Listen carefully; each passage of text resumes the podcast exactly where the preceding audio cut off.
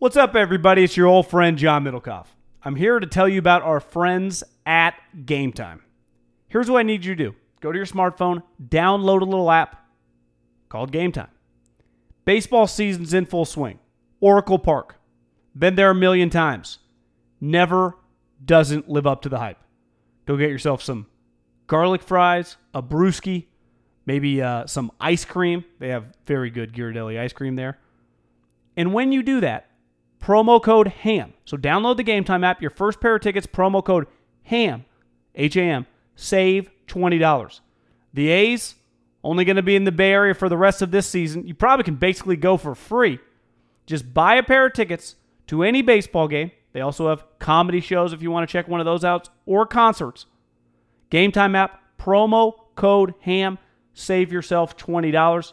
We don't even need a thank you. Just hammer that promo code.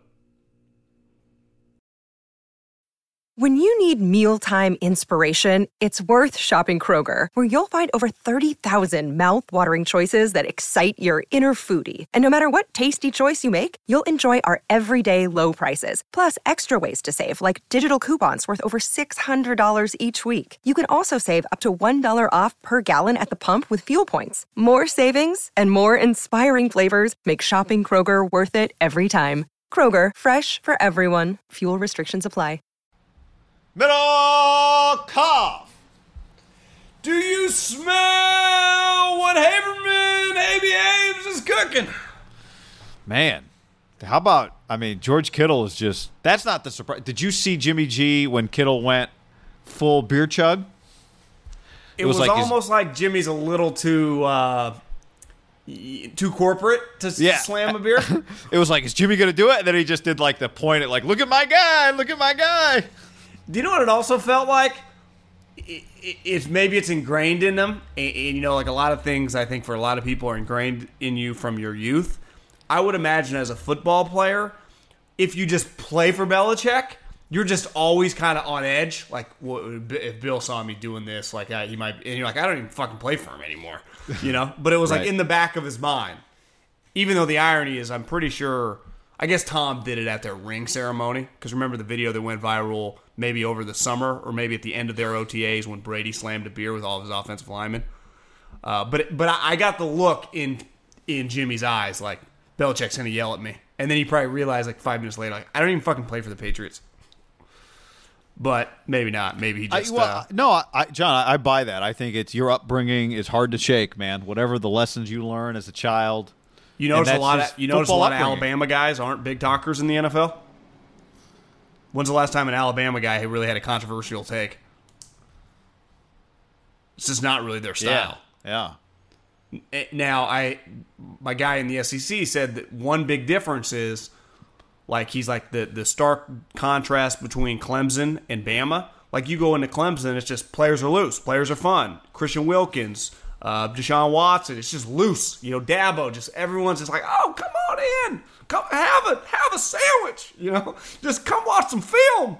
In Bama, it's like you can go show up whatever, and you know, football twenty four seven for the scouts but it's a little tighter. You know, it's not, not many uh, high fives and hugs. Even players, coaches, a lot of people walking on eggshells around that building. Yeah. and I, like even Really? Julio. You would say like, Quinnen Williams should have gone. Feels like a Clemson guy, not an oh, Alabama Oh, guy. big, big time.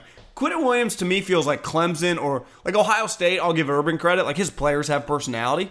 Like you know Zeke and Bosa's and just they're all you just they just feel a little looser. The Bama guys, man, are just it's tight. Like look at Julio, guy. Do you know that Julio right now, in my opinion, is playing as well as any wide receiver. Like like the Moss, the peak Moss days were probably the best thing we've ever seen. And then like T.O.'s like a slight to me under it, but it was still pretty damn close. If not, he had moments where it was equal. Julio is not far behind either one of those two right now. Just his dominance, and it's he's the most boring guy in the league. And to me, he represents like everything Saban yearns for in a player. Super serious. You never hear him talking. Just kicks the shit out of I, everybody. I don't like if you said, "Remember that time you heard Julio say something?" I would say, "I don't. I don't remember that time I heard Julio say something." But what if I said, remember that time when Julio was playing the Colts and he mossed three guys up in the air and picked the Yeah. ball over their heads? We could do 15 remember that times with something he did on the field. Remember on fourth and four when they ran a quick screen and Julio ran right around everyone and then took it to the house? Oh yeah, he's also six foot four and two hundred thirty pounds. He's he's really much more T.O. than Randy. Like that's Yeah. and T.O. was probably a little more fluid than Julio. You know, like Julio's a little straight line. I don't. I mean, it sounds like a criticism, but he's just a little tighter. Uh, clearly, doesn't really slow him down. Where T.O. was, God, T.O. was a monster. But T.O. was a little more elusive. You know. Yeah, I saw video of T.O. talking to Kittle pregame on the field on Saturday, Yeah. and T.O. even had like I could ju- just in the way he moved, he made like some little movement. He made some little movement. And uh, I was like, "Damn, T.O. is just so." I bet it, T.O.'s got to be a phenomenal dancer, right? Didn't he win Dance with the Stars? Oh, did he? Well, I, I don't know if he did. I, I don't think he did. But I'm. But he was, was he on on it? it? Uh, It sounds right. I don't know.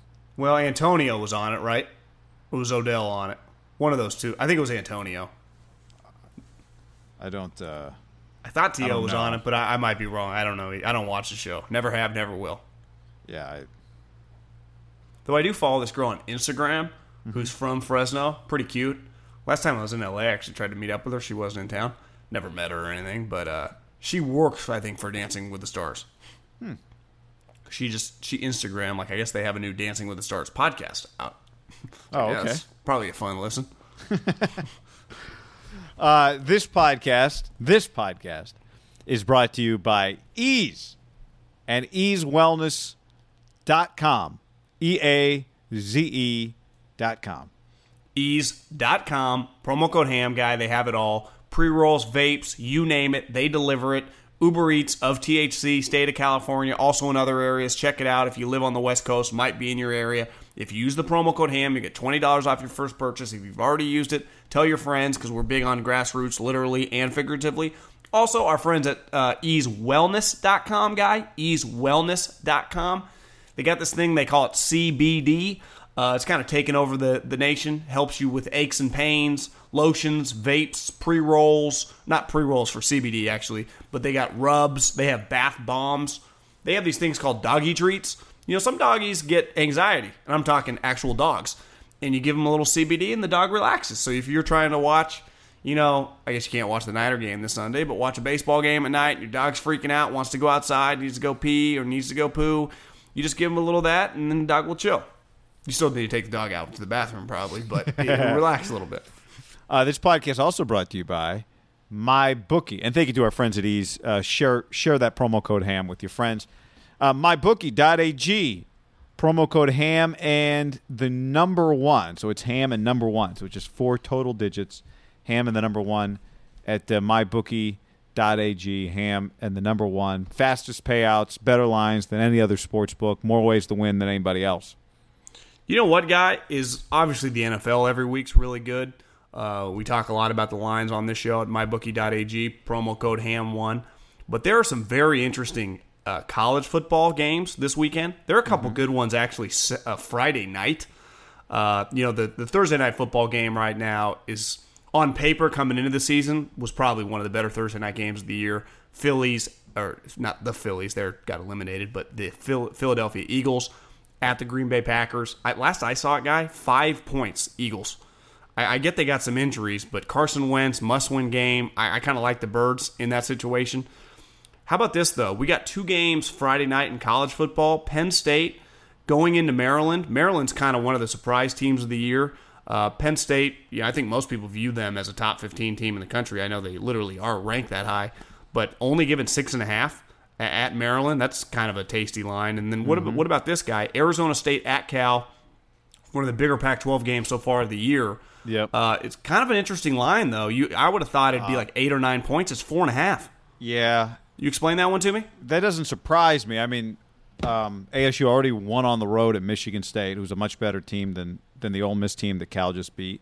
DeSean Jackson and Marshawn aren't walking through that door to score. No, points. they're no, they're not. Uh, Connor Cook was not walking through that door for Michigan State either.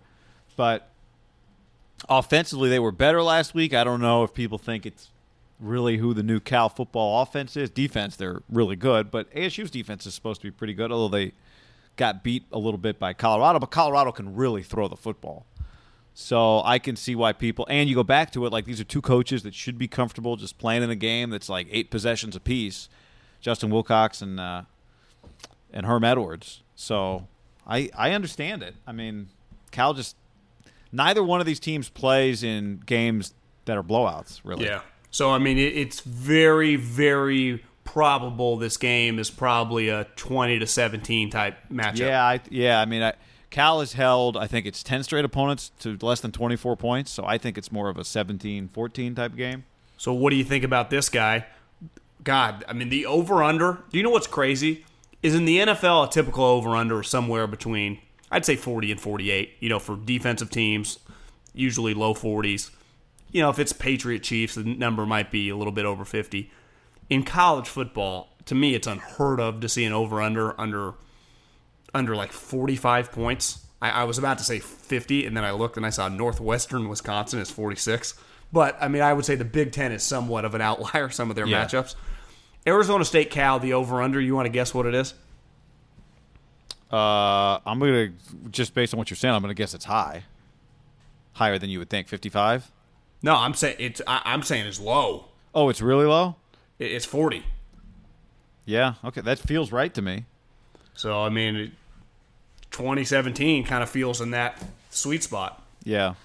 Yeah. I. uh Being at the UC would- Davis game, and I know this is a long time ago. Like Cal's proven to be better probably than that performance. Th- Their quarterback, I, I just don't see how they score. They're, they're- he's not. He's not a very accurate guy. Now he's he can make things happen with his legs, but he's just Yeah. Yeah. he is. He just, he struggled that game. Well, in my gut, I kind of like ASU this week. But again, that's what I'm not- saying. That's what but I'm I'm saying. not. But here's the thing: I've been bad. I I was really confident that Washington would kick the crap out of BYU, and they did. Um, but I, I've I've had a rough couple weeks here in the Pac-12, so mybookie.ag promo code ham one do, do you think on washington a lot of people ask me all the time you know who beside tua who is the other quarterback that's going to go really high because i think a lot of people are a little lukewarm on herbert like you have been forever not as like a really good college player I've gone but- back and forth. but just but just as a you know kind of a lock top five pick which how he kind of was once considered. Yeah. and i think a lot more of it was on hype just because he got this big really talented guy than off people that didn't really watch them. If you just watch the washington quarterback you go god i mean this guy i don't know anything about his personality or character. I'd assume most quarterbacks you just kind of always assume it's on the positive side. His physical gifts are pretty eye-opening. You know, I, I think I think he is somewhat of a sleeper right now because he's a transfer guy. Uh, hopefully, a sleeper in the sense that people aren't talking about him as a first round pick. Where I think the more and more exposure they have, who they play have a big game this week, right? they play SC. They're that, that line's ten. It- I mean, I hope he stays for a couple years, which he might. He's still relatively young. I mean, he could. You don't think it's out of the realm of possibility that one day he's a top ten pick, do you?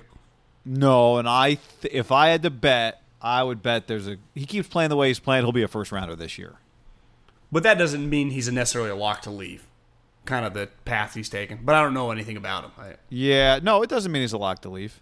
But if you're a first round quarterback, it's you know obviously Herbert went back to school. We've seen it. Eh, we've seen it happen time and time again on We the have. West Coast because our. I think, and again, I mean, maybe we're a little arrogant out here. I think we're just a little smarter, and some of our guys see the bigger picture.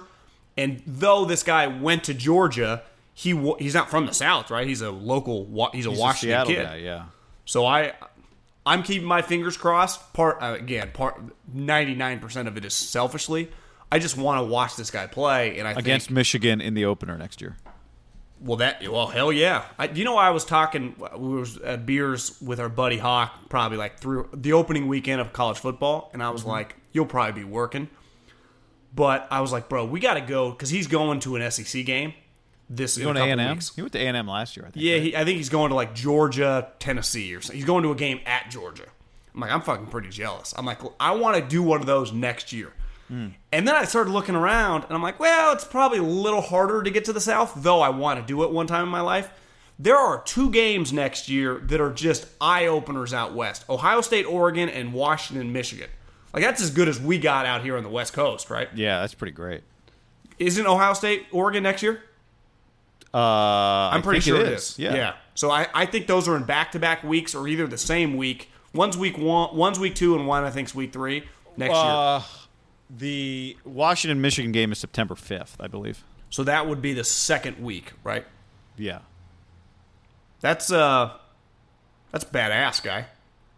Into what? I mean, really awesome. That's I, I I- might And Washington goes back there in 20. Middlecoff might be in attendance, uh, but he's John Middlecoff has also said that about seven million events that he ends up not making to. I've put out some feelers to see if we could get on the sidelines Friday night for ASU Cal. We'll if see. you get me on the sidelines, guy, I'll meet you in front of Memorial State. When's that kickoff? Seven thirty. yeah, late. I'll, I'll meet you there at about six. Hell, I mean, I got. I was hoping you would pick me. I was hoping you would drive, man. Yeah, but then I got to come in and come out. Field know. passes, yeah, six. Grab a bite in Berkeley. Get on the field for warm-ups Yeah, well, I'll swing by and grab you. from the BART station. Yeah, West Oakland. Keep Haberman on his toes. Uh, all right, let's get into some 49ers, Middlecoff. The uh, big event in the Bay Area uh, was uh, WWE Raw on Was Tuesday that at Chase night. Center? It was at Chase Center, yeah. Wow. Yeah, you, hey man, 200 events, you got to stack them up. I, I'll give Lacob credit on this. Now, I mean, he was like, "Yeah, what do you think we're gonna do?" They have just every. I mean, basketball season. I didn't realize they were having this many events this quick. I was. They the hit guy, the like, ground are running. We sure we're gonna, Are we sure we're gonna get this thing built in time? Yeah, I think Joe you put that thing built up, you don't go soft opening. You just uh, it. you got to start making money from the second those doors open. That air conditioning. WWE, expensive. Metallica, Elton John.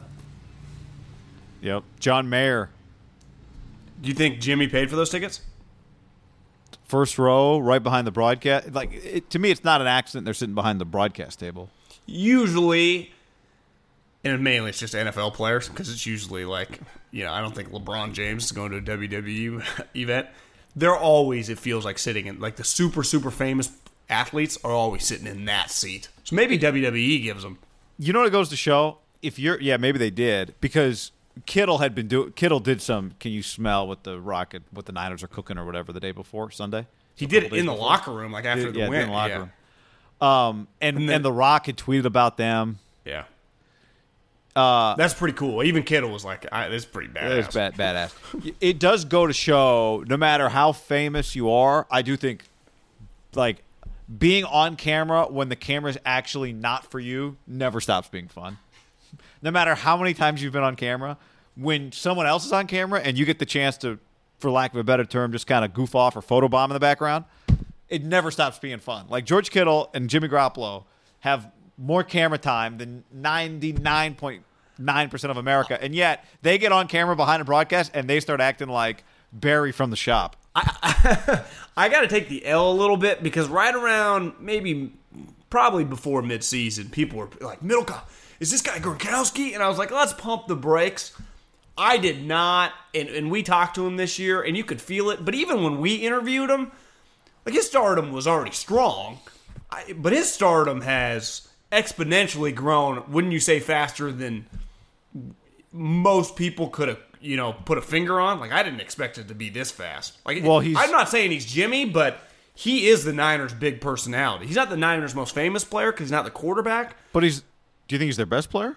Well, he's Or their is there one best of the player, but I'm saying he's, but he's he's the double Yeah. whammy because he's their best player and their biggest personality. Right. He's a star. He's a right? He's an exceptional player, and he is comfortable doing all the things that just being himself. He's first of all, he's he's a little he's different. Yeah. He's not just you know straight. So he puts himself out there, and he's entertaining, and he's But fun. he's li- and he he's seems to be likable. himself. he's Super easy to talk likable. Yeah. Um, we had him on the podcast. For anyone that's missed it, go back and listen to it. He was great. When you say there's a little bit of a when you do talk to him, there is a little bit of a humility. Maybe humility is the wrong word, like naivete. Like I, I don't No, even think, it's he's humil- I I think it's the right mix of like puts himself out there, but it is it's not a. Uh, I know. I think he's. I think it is humility. I think Which to ma- me which what makes to me what I feel when I watch Kittle when we talk to Kittle, what I feel is a guy who um, believes in himself, knows he's great, but also is enjoying the like. And this is what Gronk does, right? It's like Gronk is having fun, taking advantage of all the things you get when you're Gronk, and I think Kittle is like just enjoying being a star athlete. You know, he's When just I- making the most of it. I, I think, I think the.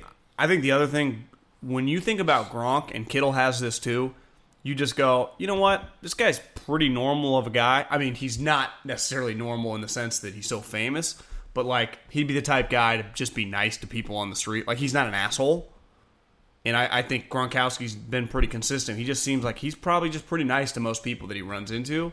Right. And that's what I think Kittle has going for him too, where he's just there's some humble roots to him that make people kind of gravitate toward the, those guys, those guys. Now, part of it is, especially for Gronk, who's what Kittle aspires to be, is was I mean a first ballot Hall of Famer. And if Kittle can just keep, the problem is for Kittle already, just given the way their offense is set up, like he just it's going to be hard to have just constant ten touchdown seasons, right?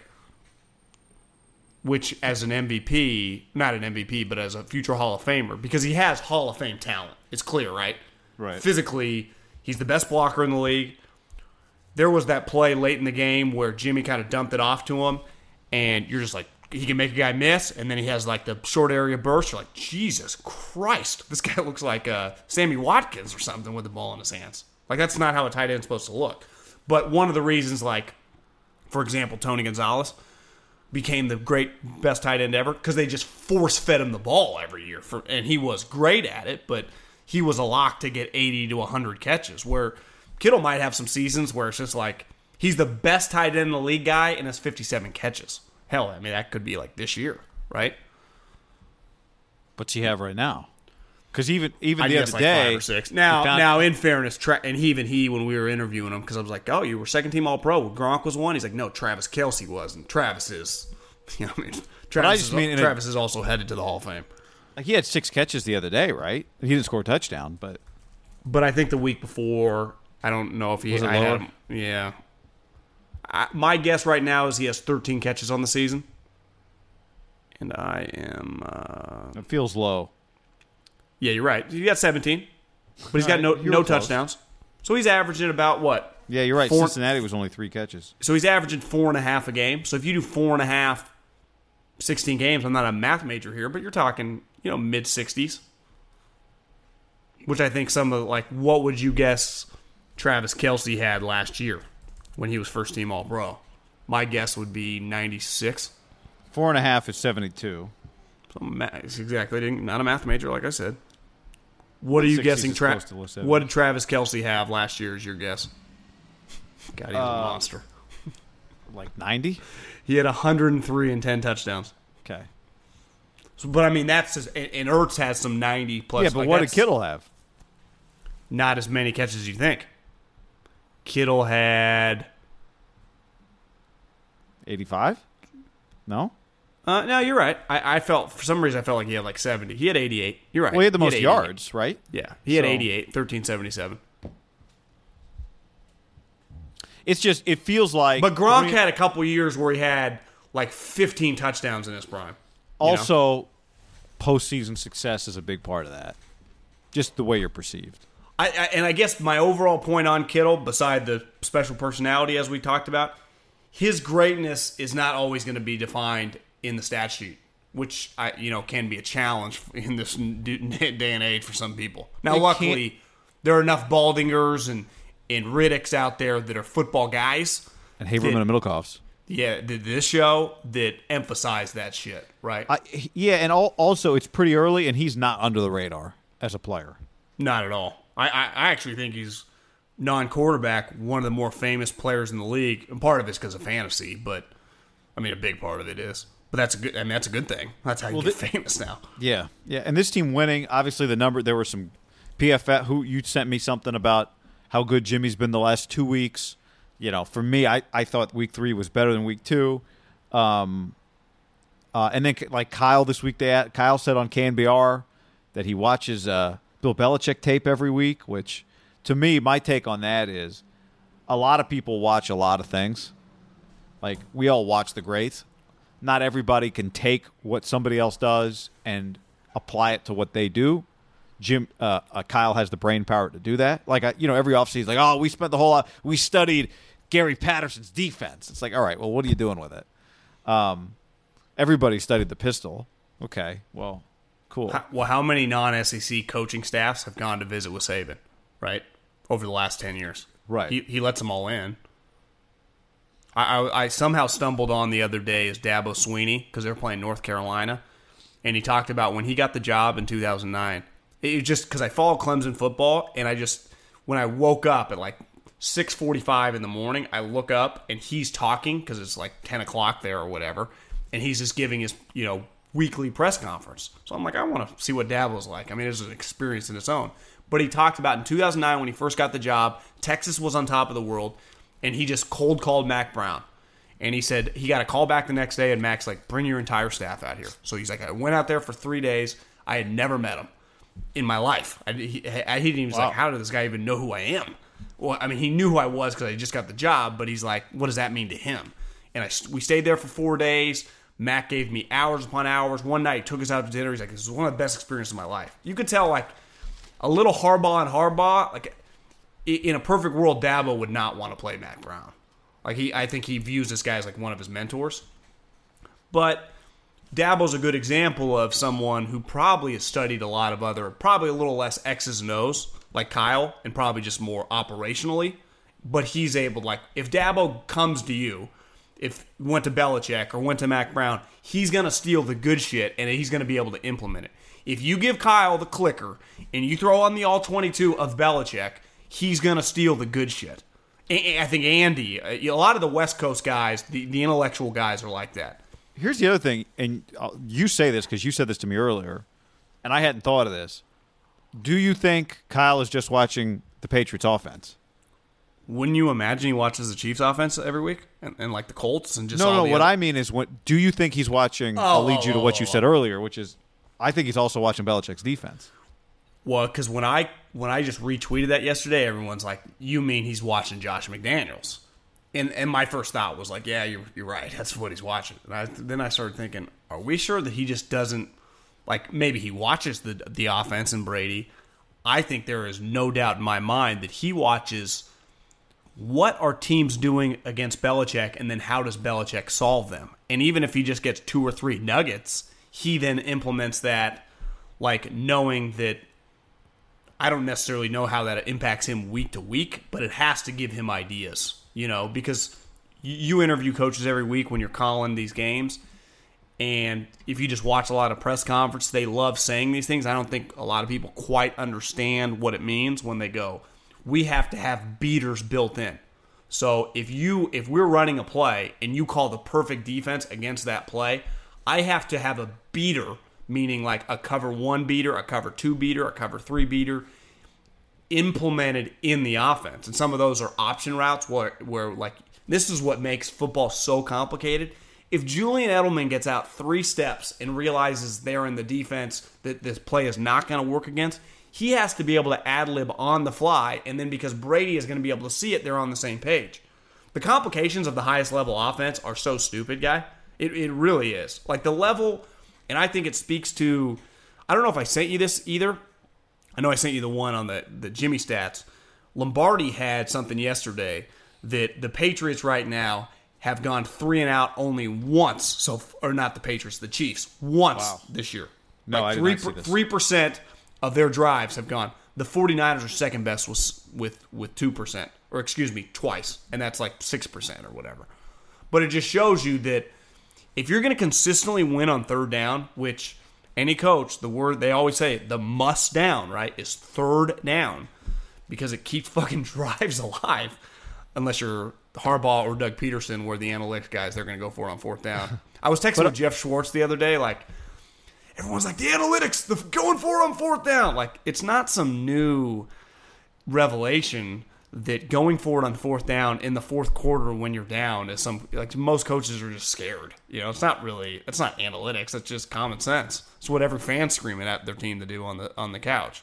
But back to Kyle, and I think this is what makes it so complicated. And I, I think it speaks to when you look at obviously McDaniels and Brady and Edelman and those guys are going to be on a different level. They've been working together on football, like their 10 year run together what is that in football years? Like 30 years? Like no staff and quarterback are together that long.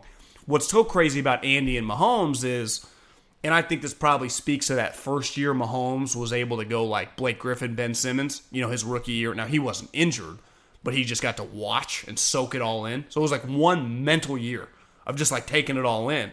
So despite they're only in there, you know, he started that one game last year or his first year, and then all year that second year, and then the couple games this year. He hasn't played that much, but they're really on a much farther trajectory than just the amount of games he's played.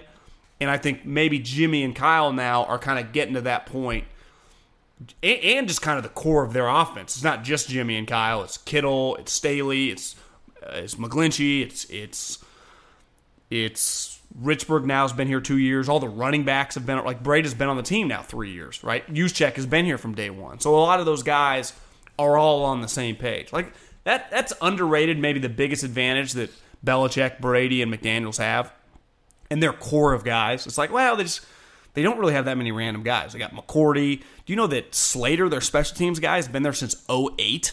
I mean, a lot of their core guys that fucking play have been there forever. Like, we're able to do this podcast. We've been doing shows now for a long fucking time. You know, it just, it helps when you have some cohesion. Now, the Niners' cohesion is nowhere near on that level, but their group of guys on offense have been together for a while. And Kyle as we've always said, I mean, just look around the way the league talks about him. They think he's a genius. Well, to be a genius, you have to have other people on your level, and they may never get to your level, but the only way they can get close is spending a lot of time around you, right? And I think they're benefiting from that. That's why I think Kyle yearned to have Kirk Cousins because he knew there would be no lag time. Right. I, don't you think there's a big element there? I, I think if now maybe Kyle doesn't believe Kirk Cousins is a stud, but he'd have to if we were having beers. Like, yeah, Kirk has limitations. Like, I think he would be able to say that out loud, right? Uh, yeah, I would think so. Let's hit the ground running. We'll get another quarterback we can develop behind him, but let's hit the ground running. I don't want to lose football games. Which, which makes sense. I, I, I get it. You know, it's I understand. Well, it's what every that. It's what everybody does. You get a job, you bring in people you know. Well, I, I would say in my experience, though, like Andy's mind doesn't work like that. He wants the most talented guy, and then he'll work with him. You know? Okay. Almost everybody does that. Yeah, I I, I think that certain and, and it's just kind of especially. I would say, would you say this first time people? Yeah, in particular do that. Yeah. First time uh, younger coaches too. Yeah. I guess Sean McVay didn't really have a choice because they had just drafted the guy number one overall, and neither did I guess I don't every, even mean. I, well, when I every say situation that, is different, but I'm not talking about the quarterback necessarily. I'm just saying like, yeah, somebody gets a new job, them. they they're bringing in coaching staff. It's filled with guys they know. Well, look it's at what Kyle did. He went and got Pierre Garcon. You just want a couple couple guys that when Great you example. walk out to practice, you go, yeah, we know each other, right? So, so you're just all not starting from a blank slate. Wouldn't you say that's pretty consistent in anything you've ever experienced in your life? People always try yeah, that, to. That's my point. It's yeah. just I wasn't making a quarterback comment, although with quarterbacks, you would say, especially when you're bringing a new offense, it's like it helps if the guy on the field is helping, knows it well enough to teach it, which Kirk probably knows it well enough to teach it. Can you but, imagine the ability like Belichick and Brady have to just know what each other's non-verbal thinking? communicate? Yeah, it's just it's, it's never going to be seen again, guy, ever in the history of sports. That, that's fucking insane, and that's why Popovich always talked about Duncan like don't get it twisted. Duncan made me. Like I, without this guy, this thing never happens. You know, I mean, Steve's like, I think hopefully Steph plays another ten years. What'd you think of the Jimmy G stats, by the way? That you that you what was he second most uh, efficient quarterback in the last? Now these stats were the last two weeks. Yeah, um, well, I, I, think a huge element of that, and we talked. This was David it. Newman. Sorry, it was second highest pass grade behind Brady, second highest percentage of positively graded throws, fourth lowest percentage of negatively graded throws. Those are throws below replacement, uh, according to me. Third most accurate based on ball location. I think a lot of it has to do, and I haven't studied the last or just watched the last two Brady games because he's played the Jets and the Dolphins.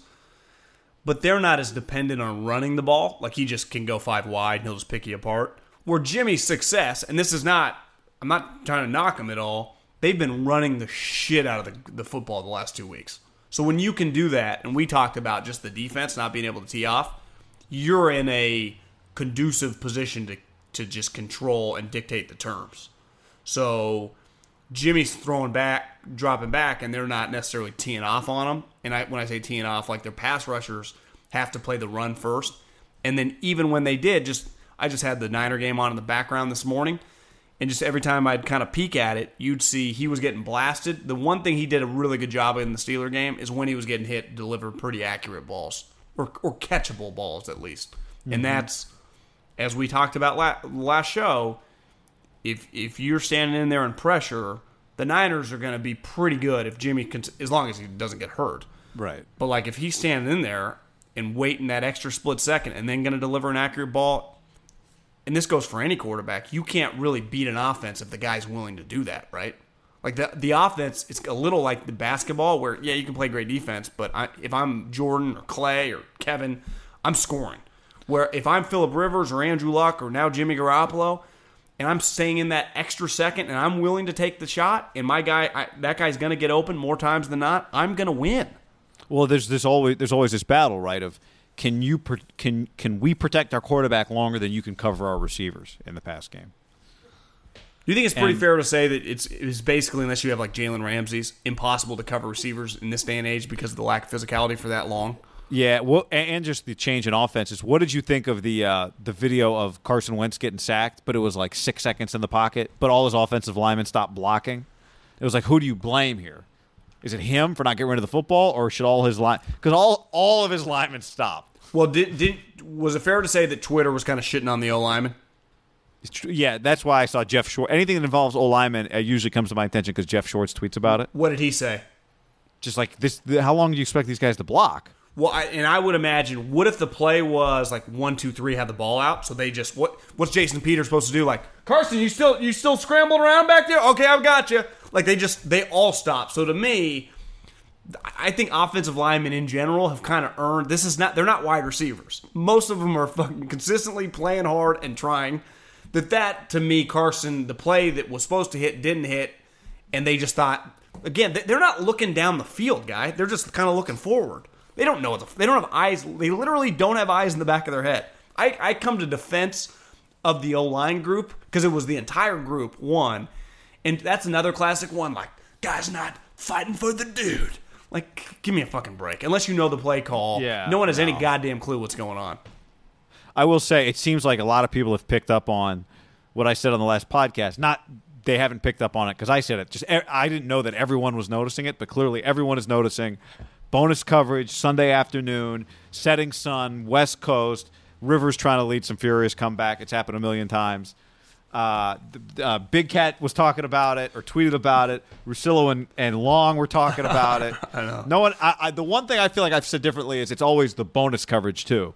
But anyway, I've got early prediction. Yeah, why do their games consistently hug like 445? well, the they must get. They must always have the 125 kick.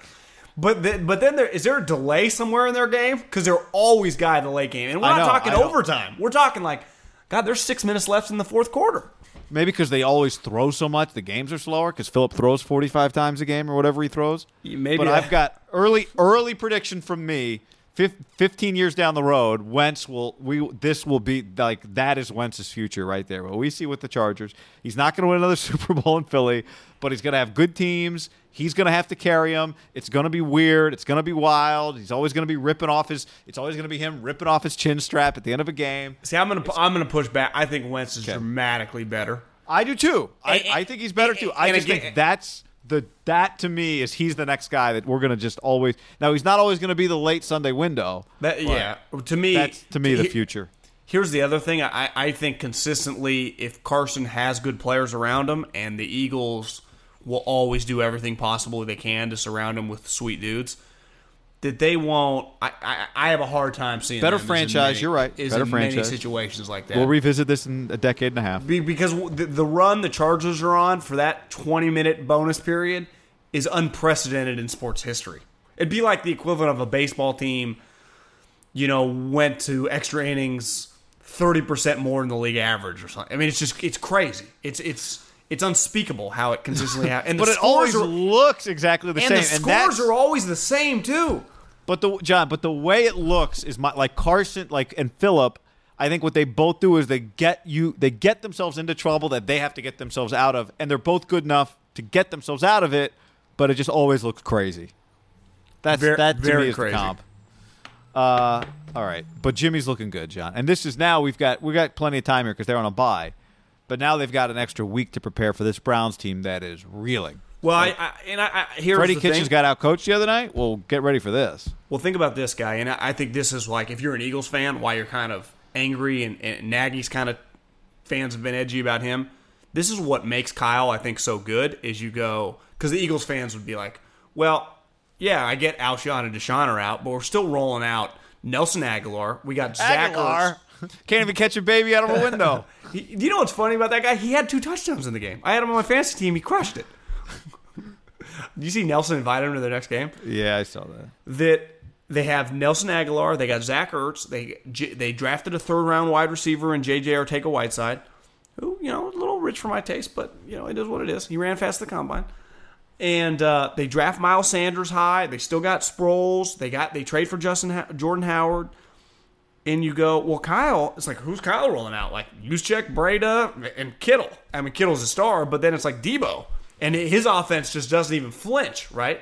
And that's, I think, the when you come back to Kyle, his infrastructure of his offense is like the one thing the Andys and the Dougs and the Nagys they are a little more dependent on the players because their their offense they kind of they don't make it up as they go. That sounds like they're just kind of guessing, but every week is a little just based on game. You know, it's just it changes. Where Kyle's offense, for the most part, wouldn't you say since he's been here, has looked the exact fucking same. Like his his staple plays are kind of what they are, and then his trick plays are kind of based off his staple plays. You're like, whoa, that's a throwback screen off the play action boot, right? Right, but they're not trick plays in the traditional sense of trick plays, right? Yeah, like to me, a They're trick play wrinkles. from like Josh McDaniels is like a quick screen to Edelman, who then throws it back to Josh Gordon, who then has throws it back to Tom Brady. It's like, whoa, that's incredible.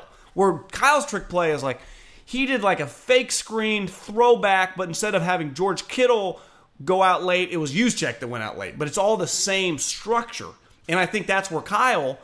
Because I was texting someone with the 49ers the other day. I'm like, well, I was hard on Mike McDaniels, who I saw that Kyle, I think, must have said in the KNBR interview. They asked him who's in the office the longest. They said Mike McDaniels by far.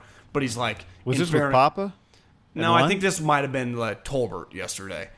Okay. Is that he's like, well, Mike doesn't have kids, so what else are you gonna do? You know, kind of taking a shot. Like, yeah, some of us go home, but we got lives. But Mike McDaniels was quoted in that SI article over the summer, like this offense makes quarterbacks, not the other way around, and that kind of bothered me because again, I, I philosophically came from a different school of thought.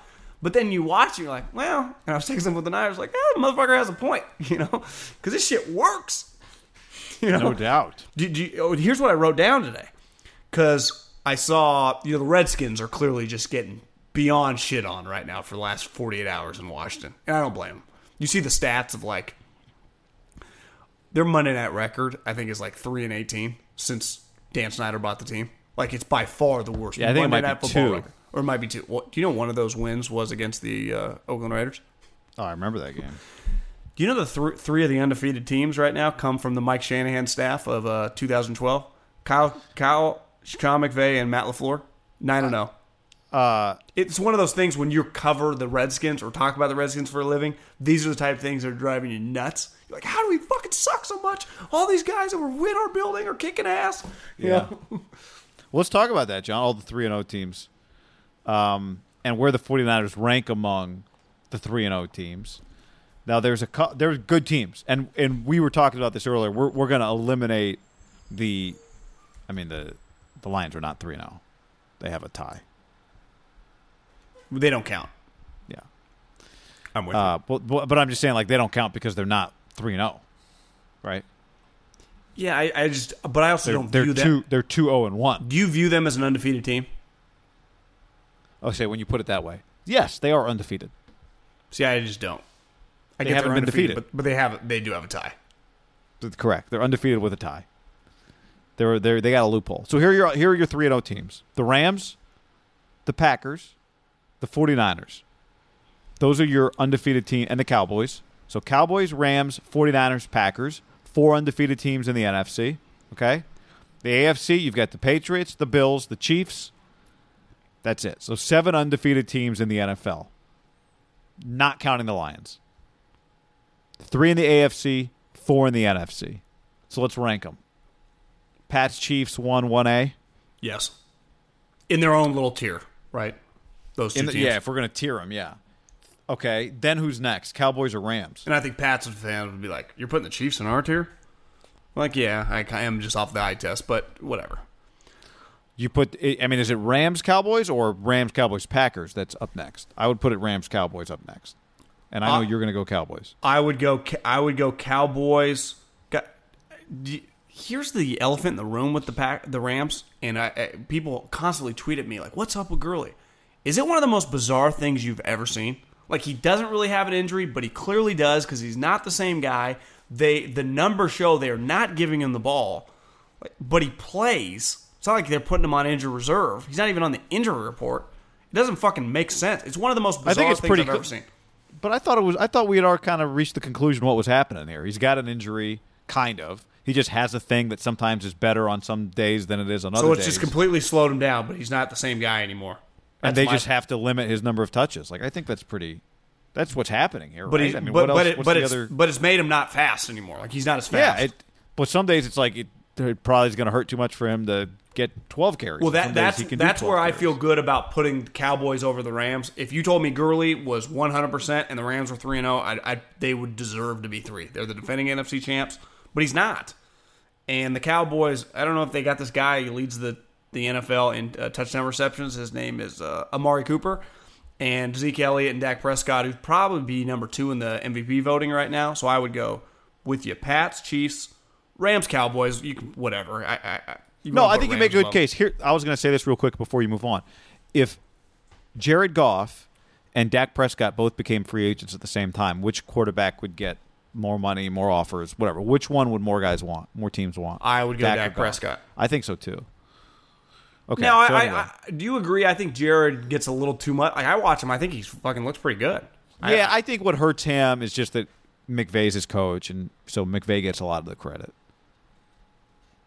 Then I would go. I go Packers behind But those but two. but by the way, I I don't think you necessarily. I'm not sure that Goff isn't the right answer to that question. He might be. yeah, I mean, I, I think Goff's good.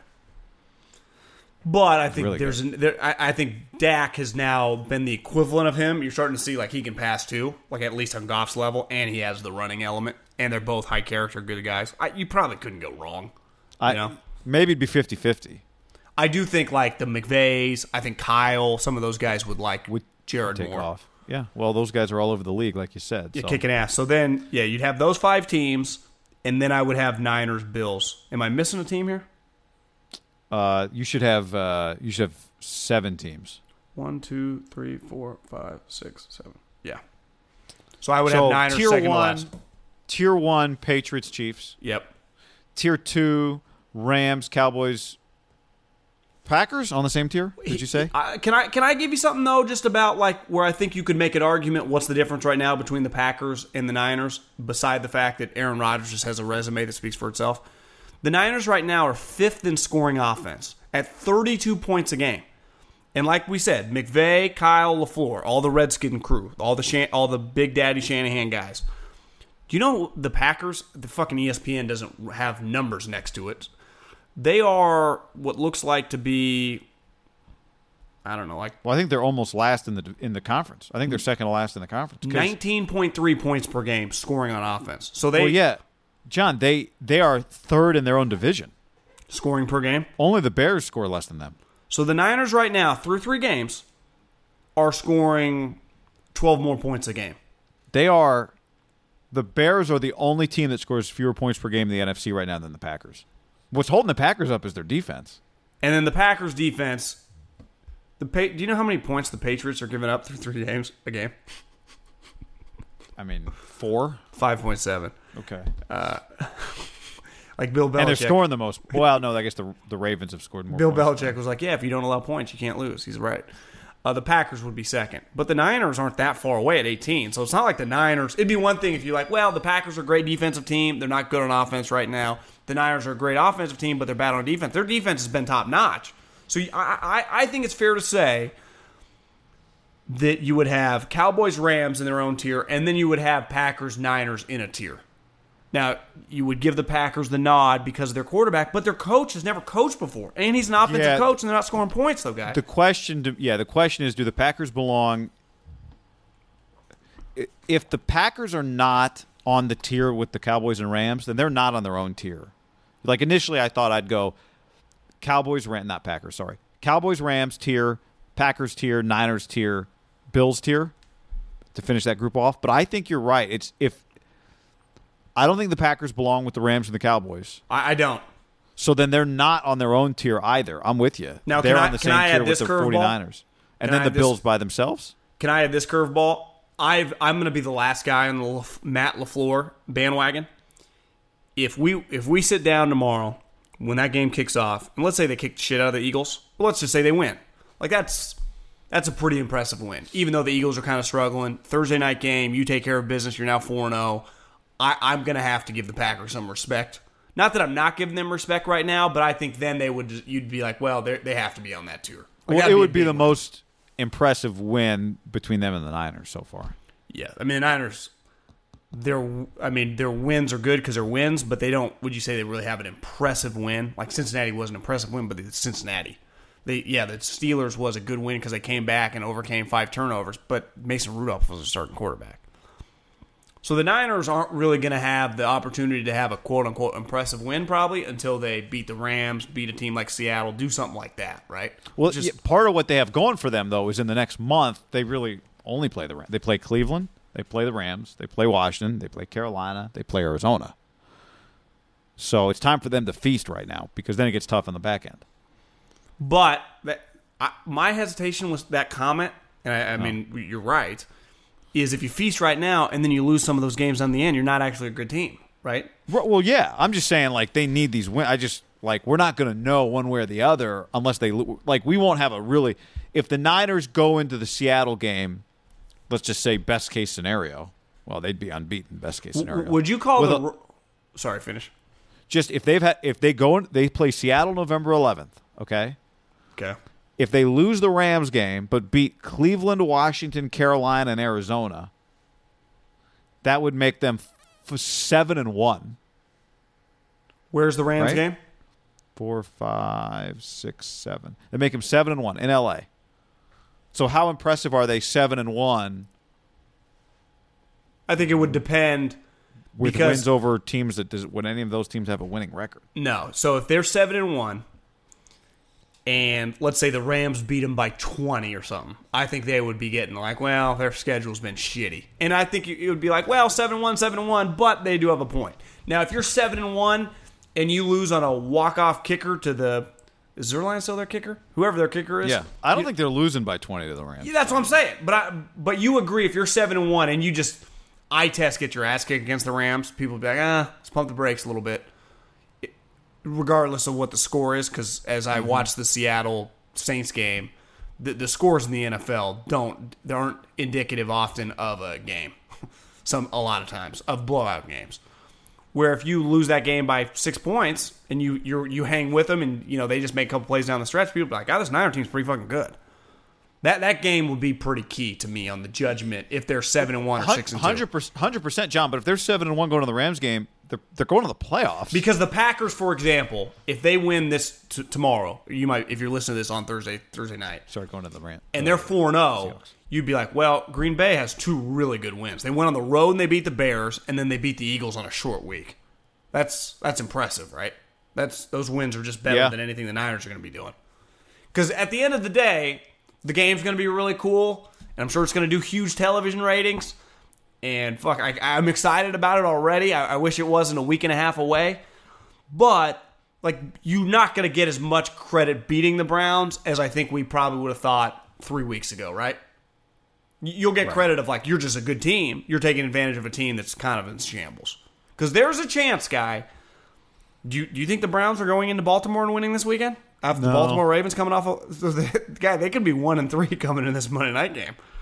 The, what would you guess right now? The line is if the Browns lose, let's say by ten points to the Ravens, but with the Niners coming off a bye, is that a six seven point line at home Monday Night Football? So Yeah, you're, you're a heavy you're seven a, and a half. Yeah, you're a heavy Niners favorite. are popular. Niners are popular team. I think the bet then would probably be the Browns, especially with the Kello out. But But John, by the way, if they're seven and one with a twenty point loss to the Rams, yeah, then they know- can go three and five and be a ten win team. But so you, but, even. but what we're talking about though is we're Yeah, they're in no, a group right now of the of the top of the top. Because at the end of the day, Do you think there's any scenario in which the Green Bay Packers now probably don't make the playoffs? I guess their division's a little unique. It's going to be a yeah, it's Uh, going to be see, a they- bloodbath. Like the Bears are two and one, and they're struggling on offense. Well, the, the, the biggest game of the weekend is probably Minnesota Chicago because whoever wins that game is going to be feeling pretty good about themselves, right? They'll be three and one and be like, "We're fucking good." Yeah. Like if the Bears win that game, what are the Bears thinking? Like, we'll see you again, Green Bay. You ain't getting us twice. But I, I haven't watched the Packer game. Like the Niners, they're really good on defense, and they're different. Like I think the Niners have so much elite pass rush. The Packers' pass rush is good. They're to me a little more of a complete unit. Like they're just physical. They're not like they don't have Bosa's and Dee Fords flying around. They got the Smith brothers. They got Kenny Clark. They're just really good up front. Jaire Alexander is a star. That corner they have, the Savage, the kid they drafted. Their defense. I mean, the Niners' defense. These defenses are all good. And I, and it just, I just trust McVay. Like he's just, they're just win. That's all the Rams end up doing, guys. They just win. Yep. Like, oh, Gurley's knees messed up. Oh, Go- Goff's not worth 110. It's like, well, they're 11 and five. You know, just uh, they're 12 and four. Oh, boom, they're hosting a playoff game. They know what they're doing. Uh, you know what playoff games are? Fun. Fun, highly rated. Yep. Uh, we'll get to that coming up in a moment. But playoff games are also an opportunity to use the SeatGeek app. Like when the A's are hosting a wild card game, I hope, fingers crossed, next Wednesday against Team TBD. Rays, Cleveland. Well, Rays had a good good win against the Yankees. I watched that game on Tuesday night. Uh, but now I'm talking about something that like two percent of our audience saw. Uh, SeatGeek, Dude, John. all right, guy. SeatGeek, unless maybe the game was on MLB Network.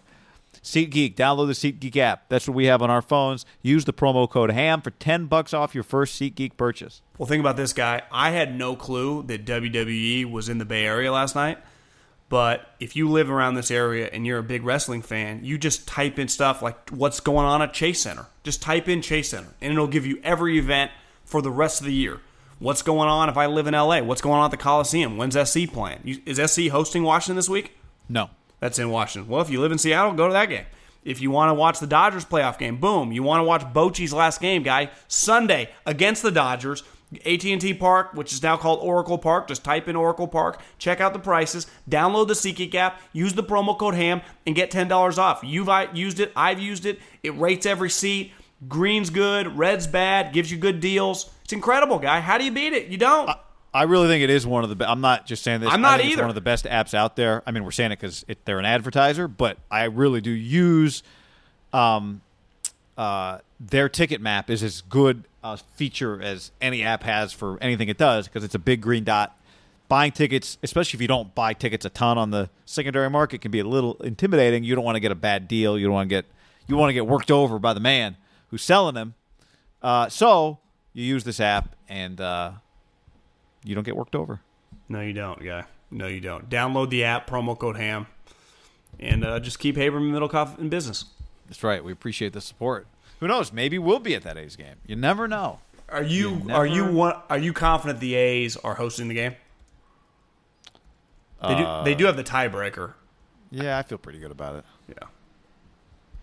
If you want to go to the A's game, use the use the deal.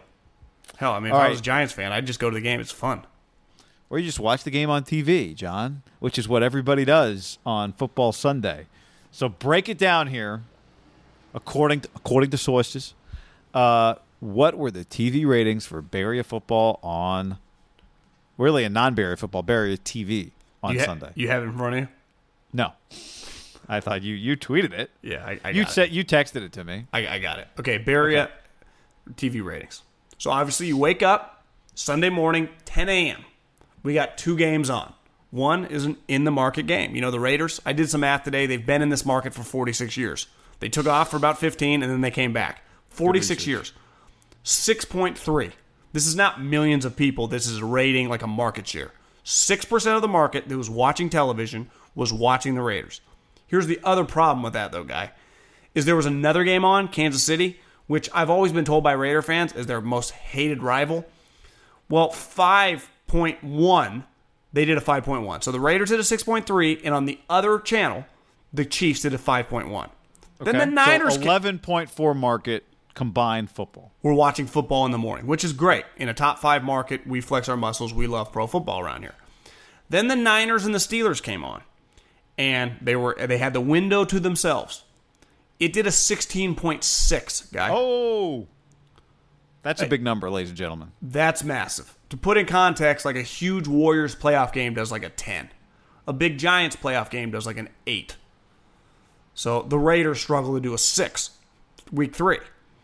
But then to put it even into more context on the Raiders guy and just show like what the Bay Area does cuz just if the Niners aren't on, the the the group of people that will watch football in this area is still really big. It did a 9.7 Rams Browns Sunday night football. So the morning window did a total of a 10, with the Raiders doing about a 6 or 11. And then the Rams Browns did a 9.7, and the Niners were in their own category at about 6 7, 16 7. I would add like when the Giants are good, like when the Giants are really rolling, six is like a reg- like a really good regular season number. Which, Sometimes they which is great in professional baseball, right? That's a big time nightly number. Now, I mean, that's when they were really rolling. Like the A's struggle to register a 1, and they're the lowest rated baseball team in the market. Guy six- watches, I watch, you guys don't. A sixteen point six to me is a bigger eye opener than even the Raiders six point three. I agree. Like a sixteen point six is this is why when the rate when the 49ers are good and the Giants are good, one of the best debates in Bay Area sports is is this a football town or a baseball town? That's what a sixteen point six represents. Is like now when the Giants are good and the Niners are good, it's ball game over. What about when the Warriors are good? Yeah, that I mean, th- th- that's a big just- number, but but that's not really like this is historically this area is football or baseball. Yeah. And that 16-6 to me, I would have thought they could. I would not. Part have, of it's you told me before the Lacob year, didn't throw his hat in the ring till like five years ago. No doubt. But if you had told me before the year the Niners will be three and zero, what will the rating be on their third game against the Steelers? They're going to end up. It's going to be a really good game, which that turned into like a close game. I don't know if it was good. But Yeah, I go close, not good. Six three, at, Scoreboard six, six three at half. to scoreboard watchers, it was good. To the purists, uh, not great. Um, but if you had asked me what, where would they be week three, I would have said ah, they, they could hit like maybe a 12-8, and it would be really impressive. I agree. 16-6 is fucking because now it's like, well, what are they going to be if they're if they're four and zero? Who do they? If they're four, what is that Rams game going to be if they beat the Browns on Monday Night Football? Well, see, I, you're already jumping a step. I know, I know. Okay, I, let's start think with the, the- I think the Monday night football game, I will be floored if that number is not over tr- twenty. Won't you? Uh, I will be very surprised. Yeah, that no, that feels to me like a twenty-four. And honestly, if the game is really good, I, I could see that game, yeah, 24 to 28. Like, it could just be whoa. You know? And part of it is the Niners haven't been good now for four or five years. It's Monday night, it's in a unique spot. For example, guy, week one, week one, opening night, the late Raider game, this shows you, like, people will watch big events in Monday Night Football in this area when people were hoping the Raiders might be good. Remember, it was simulcast on ABC and ESPN. And I remember getting the numbers the next day on, I think ESPN it had done like a seven, and on ABC it had done like an eight. So the Raiders on that opening night night game did like a 15. Now, when the, you know, there's the optimism is never higher week one, even for shitty teams. But that's good. Yeah, that's uh, it's a, hell yeah, that's that's fantastic. So if they can do a 15, and a lot of that is there are a lot of Niner fans watching that game because it's opening weekend. To me, the number for the like I, unless it's just an absolute blowout, where like Jimmy were to get hurt, I I, I think I, I would expect like a 25, like 25 percent of the market to be watching the 49ers in week technically week five Monday Night Football. Yeah. I I, think I, I don't Where you it. really win is when you get Sunday night because that is a broadcast channel. Like this is on ESPN versus being on Fox or CBS, right? but they might simulcast. Because Larry Beal had told me that they have access to buy it all, and because they're owned You're by Disney, ABC, yeah, local ABC might yeah, take that. I think it'll be a double whammy. Yeah, that would be big. But I, I, um, I'm with you. I know what you're saying. but I also think, I mean, they would do great. I under ABC should do that. The, I don't know if the consumer is quite conditioned to do to go there. it's like when pro baseball puts the playoffs on uh, FS1 and hurts the TBS Rams. or yeah. Um, but to me, the Sunday night game is where you get that NBC Sunday night.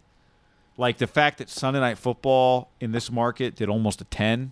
What would the Niners on Sun- and they could back like let's say they're playing well and back end could they get flexed into Sunday night football against the Packers? Are the Ravens Well, the- still the good? Week, week six, guy. Week six is that the Rams game? Week six. yeah, yeah. So it's the it's the week after Monday Night Football. Bet- Correct. Between week six and ten, I read this. They're able to, or maybe it's week ten, week six and eleven. They're able to flex two games. Two games. That week is Steelers Chargers.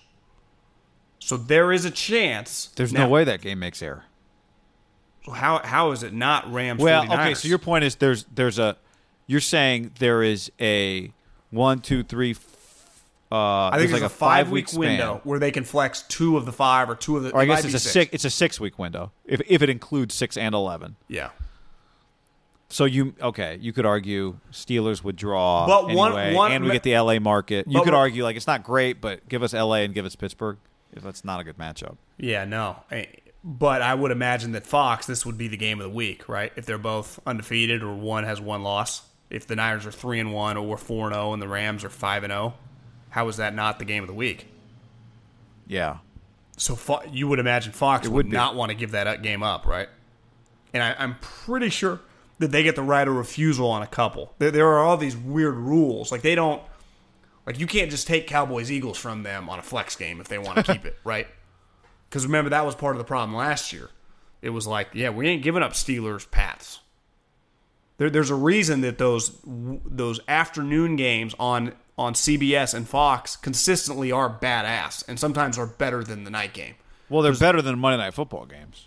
But you can't 100%. No, no, I know. I'm just talking a separate. Yeah, I'm just. But like, there's a reason that even sometimes, like late in the season, you go, God, why didn't they have the afternoon? Because CBS pays two billion dollars a year for that shit, and they have rights to hold on to games.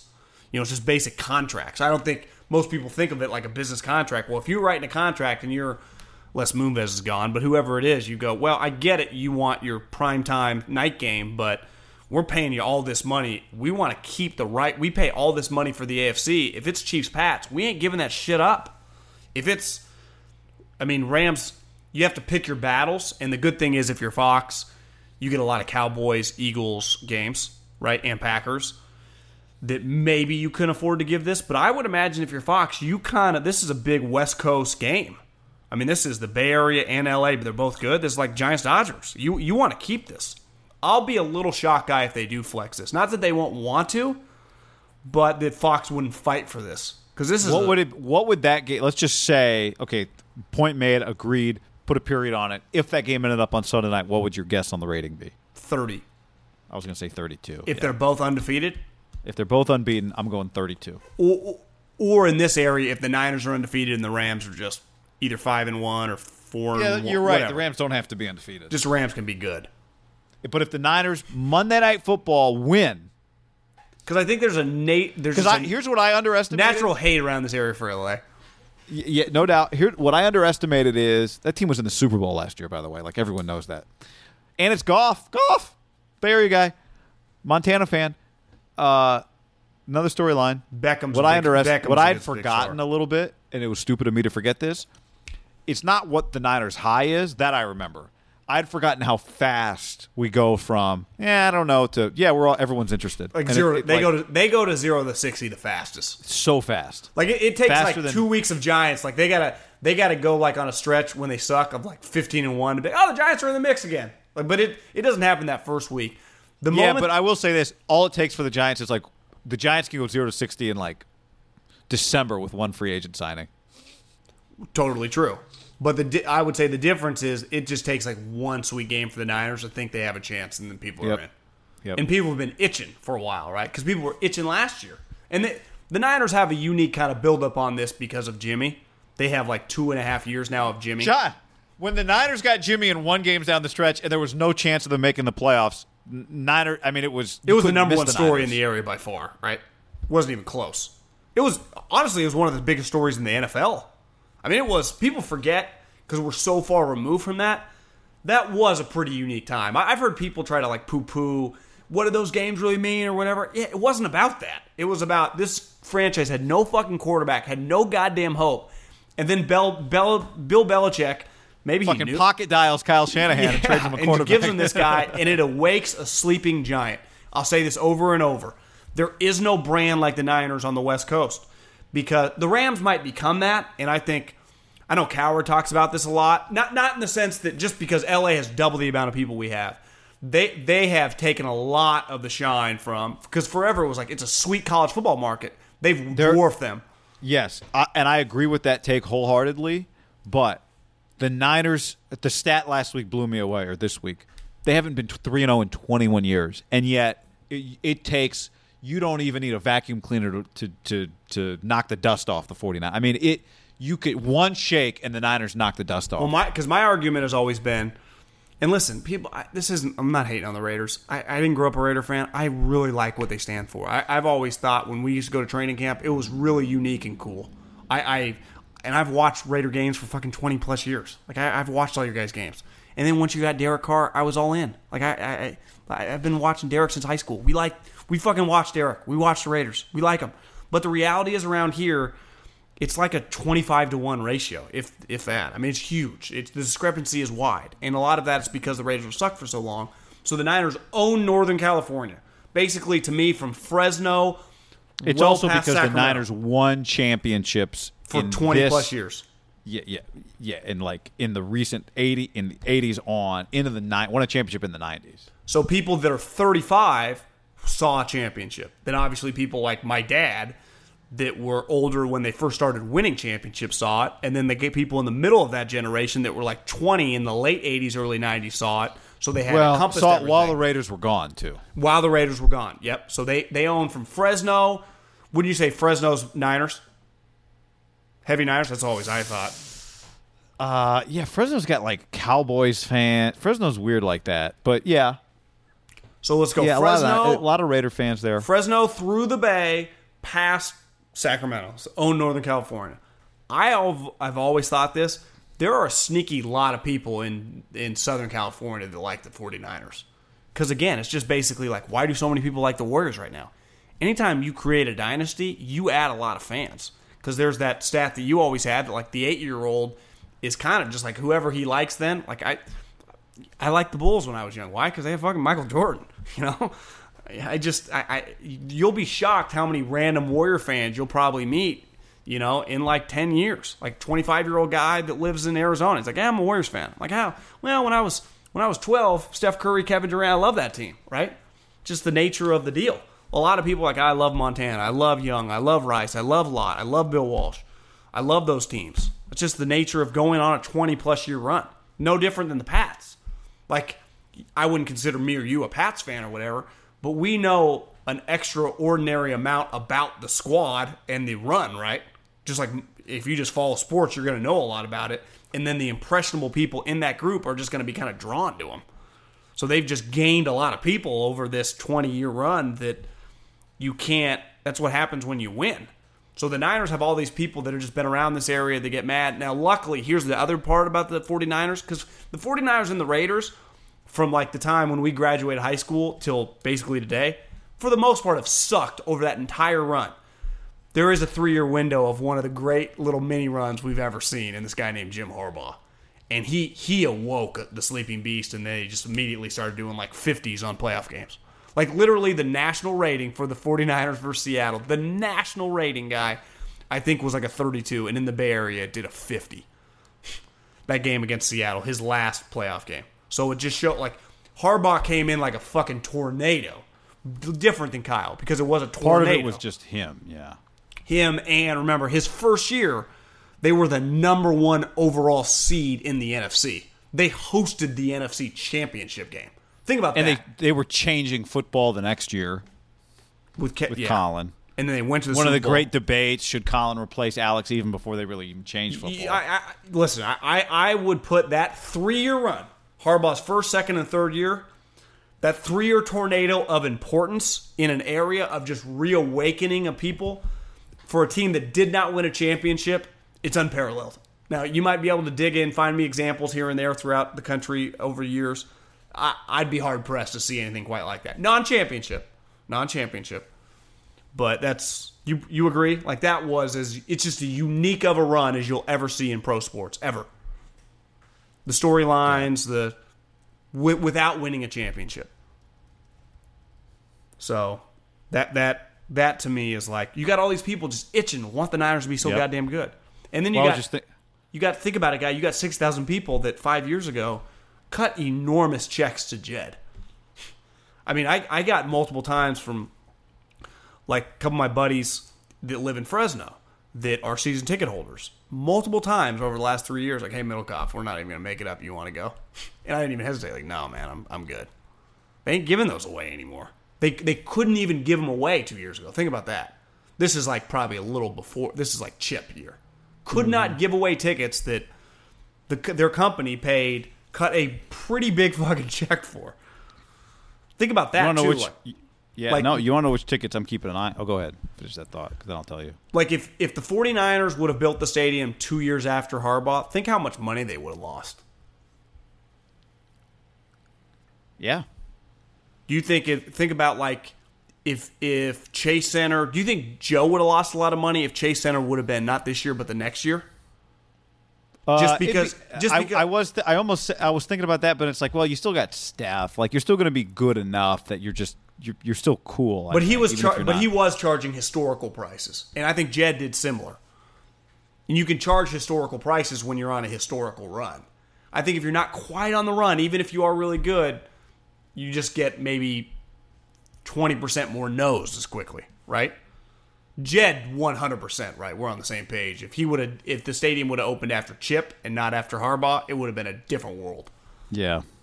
Still a lot of money. I'm not. I mean, we're nitpicking millionaires, but it was financially lucrative given the Harbaugh run. Where that's that's what makes this Raider thing so fascinating. And I, it's just the casinos and shit are going to buy a lot. I, I get that, but you're going to go into a brand new stadium. If you had to guess the Raiders' record right now, what would you say? Five and eleven, best case. Probably four, I- four and twelve. I think five right now feels like the best case, doesn't it? Yeah. I mean, you couldn't have any less momentum, and you're even own fans, and I don't blame them. Because I got at midway through the third quarter, I couldn't watch. I'm like, this is this is terrible. Well, the other thing is you're not. It'd be one thing if you're going into that stadium. Who are the whose face are you hanging outside the stadium? You know, is, is it going to be Derek's? Is it going to be Gruden's? Is it going to be Clelin Ferrell's? Is it going to be Johnathan Abram? Who's Josh Jacobs? In a sling, Like whose face are you hanging outside when I drive by the drive by Vegas Stadium on the highway, a, Allegiant Stadium? Whose face is hanging from the thing? It's Gruden's, right? Because at this point, is it going to be Carr's? well, I I I'll be shocked if he makes it. Because if they at win at five this games, Gruden's and and so here's what I was thinking, Middlecoff is who's more likely to be in a playoff game in the next five years, Derek Carr or Jon Gruden? And I don't count like Derek Carr's got to be the starting starting quarterback, Derek Carr, or head football coach Jon Gruden. So if you if I told you that Derek Carr was Mahomes' backup, that, That doesn't count. count. Okay. Uh, I know Andy loves him, but Okay. Okay. Let's say this: Derek is cut at the end of this season. because I think it's Derek. if Derek is cut at the end of the season, don't you think teams like the Tennessee Titans, the Chicago Bears, like teams that are either in the play, like a one and done team or like right on the fringe, are going to be interested? Yes. I think he's a starting. I think he, he, regardless of like if it just keeps looking what it's looking. Some days, like last year looked. I, yeah, I think he's a starting quarterback, and he'll have a really good chance to be a starting quarterback. Now it, it just depends. Like if he's a starting quarterback for the, it's hard to even think of like a really shitty team because some of them, a lot of The Dolphins. quarterbacks. Yeah. Um, Yeah, I just think there's I- I enough. would- I would teams say like that, there's no. I don't see any chance that Gruden's in the playoffs, guy. I just how's he in the playoffs? How, how is there any like? Do you know that if they go four and twelve again? Here's the crazy thing. And let's say the Bears go ten and six, make the playoffs, one and done. Same thing as last year. So the the Raiders get picked twenty four. My guys with the Bears have always said this. Like if we just make the playoffs again, and they keep sucking, and luckily this year we play them so we can even help them suck where is that second round pick that the Bears own going to be? So yeah, you get our pick 24, but we get your pick 37. So it's not that big of a swap, right? Ideally, we'd rather have 24 than 37, but fuck, for Khalil Mack, we'll take it. That is Right. a massive loss for the Raiders, right? Because you would have been Yeah. like, well, you would have had your pick, their pick, you and you swapped your second round pick, that swap, and then you know because they get the Bears third round pick, that swap is enormous. It's like thirty six to seventy eight or something. That gap, that that is that's why Gruden traded for Antonio Brown to not have a gap to to be a. They weren't going to be a playoff team, but be seven, eight, you know, six, seven, eight, kind of competitive. Now they got fucked a little bit by their schedule, but how are they going to compete? How are they going to win games? That's what I just don't see how they're going to win games. You know, how they're going to win game. Like think about you kind of struggled a little bit. The Broncos were coming back. You you still have four games less against the Chiefs and the Chargers, who are going to be. He- I mean, Chiefs would be. I guess Chiefs already played you. You got three more games, which in Kansas City that's a loss. Two games against Chargers, they're going to be heavy favorites in both. You go to Denver, which Denver sucks, but that's going to be a pick 'em. Then you got this little stretch of like Colts studs. Then you know they play because they play in Europe or is England Europe? Yeah, right. England Europe. Yeah, EU. I, went there. Europe, yeah. So they're going to go to play in London. Well, you know they're not coming back. So think about like they're gone forever. You go you go Indy and then you fly to London. Boom, you probably lose again to the Bears. Then I think you got Packers and the Texans, or maybe vice versa the order. It just could be. It's hard to finish with six or seven wins when you start one and six, one and seven. Uh, you look back at the Niners, the year when Jimmy made them a six and ten team. They weren't a six and ten team. They were a one and ten team, and they got gifted Jimmy Garoppolo. Right? If Jimmy Garoppolo had never shown up, what did they end up? Two and ten, two and twelve, two, or two and fourteen? Can't do math. You know what I'm saying? Like mm-hmm. that, that's the thing. Like with the Raiders, they're not. There's no savior coming if you start one and eight. You're just you're really shitty, and those are your players. Like that's your quarterback. Now you can you know bench Derek. Okay, for who? Glennon, Peterman. Fuck out of here. Well, I, are we sure that's not happening? Well, no, we're not. But my, my point is that unlike not that I and I don't think it should happen. No, like but my, me, my but. point is like unlike where Jimmy you're not check out Glennon's record. Like he's not any good. So yeah, it might happen, but you're just gonna It'd be lose. crazy if it happened. Yeah, just it'd be. What I I'm writing an article right now in the Athletic. I'm about halfway through.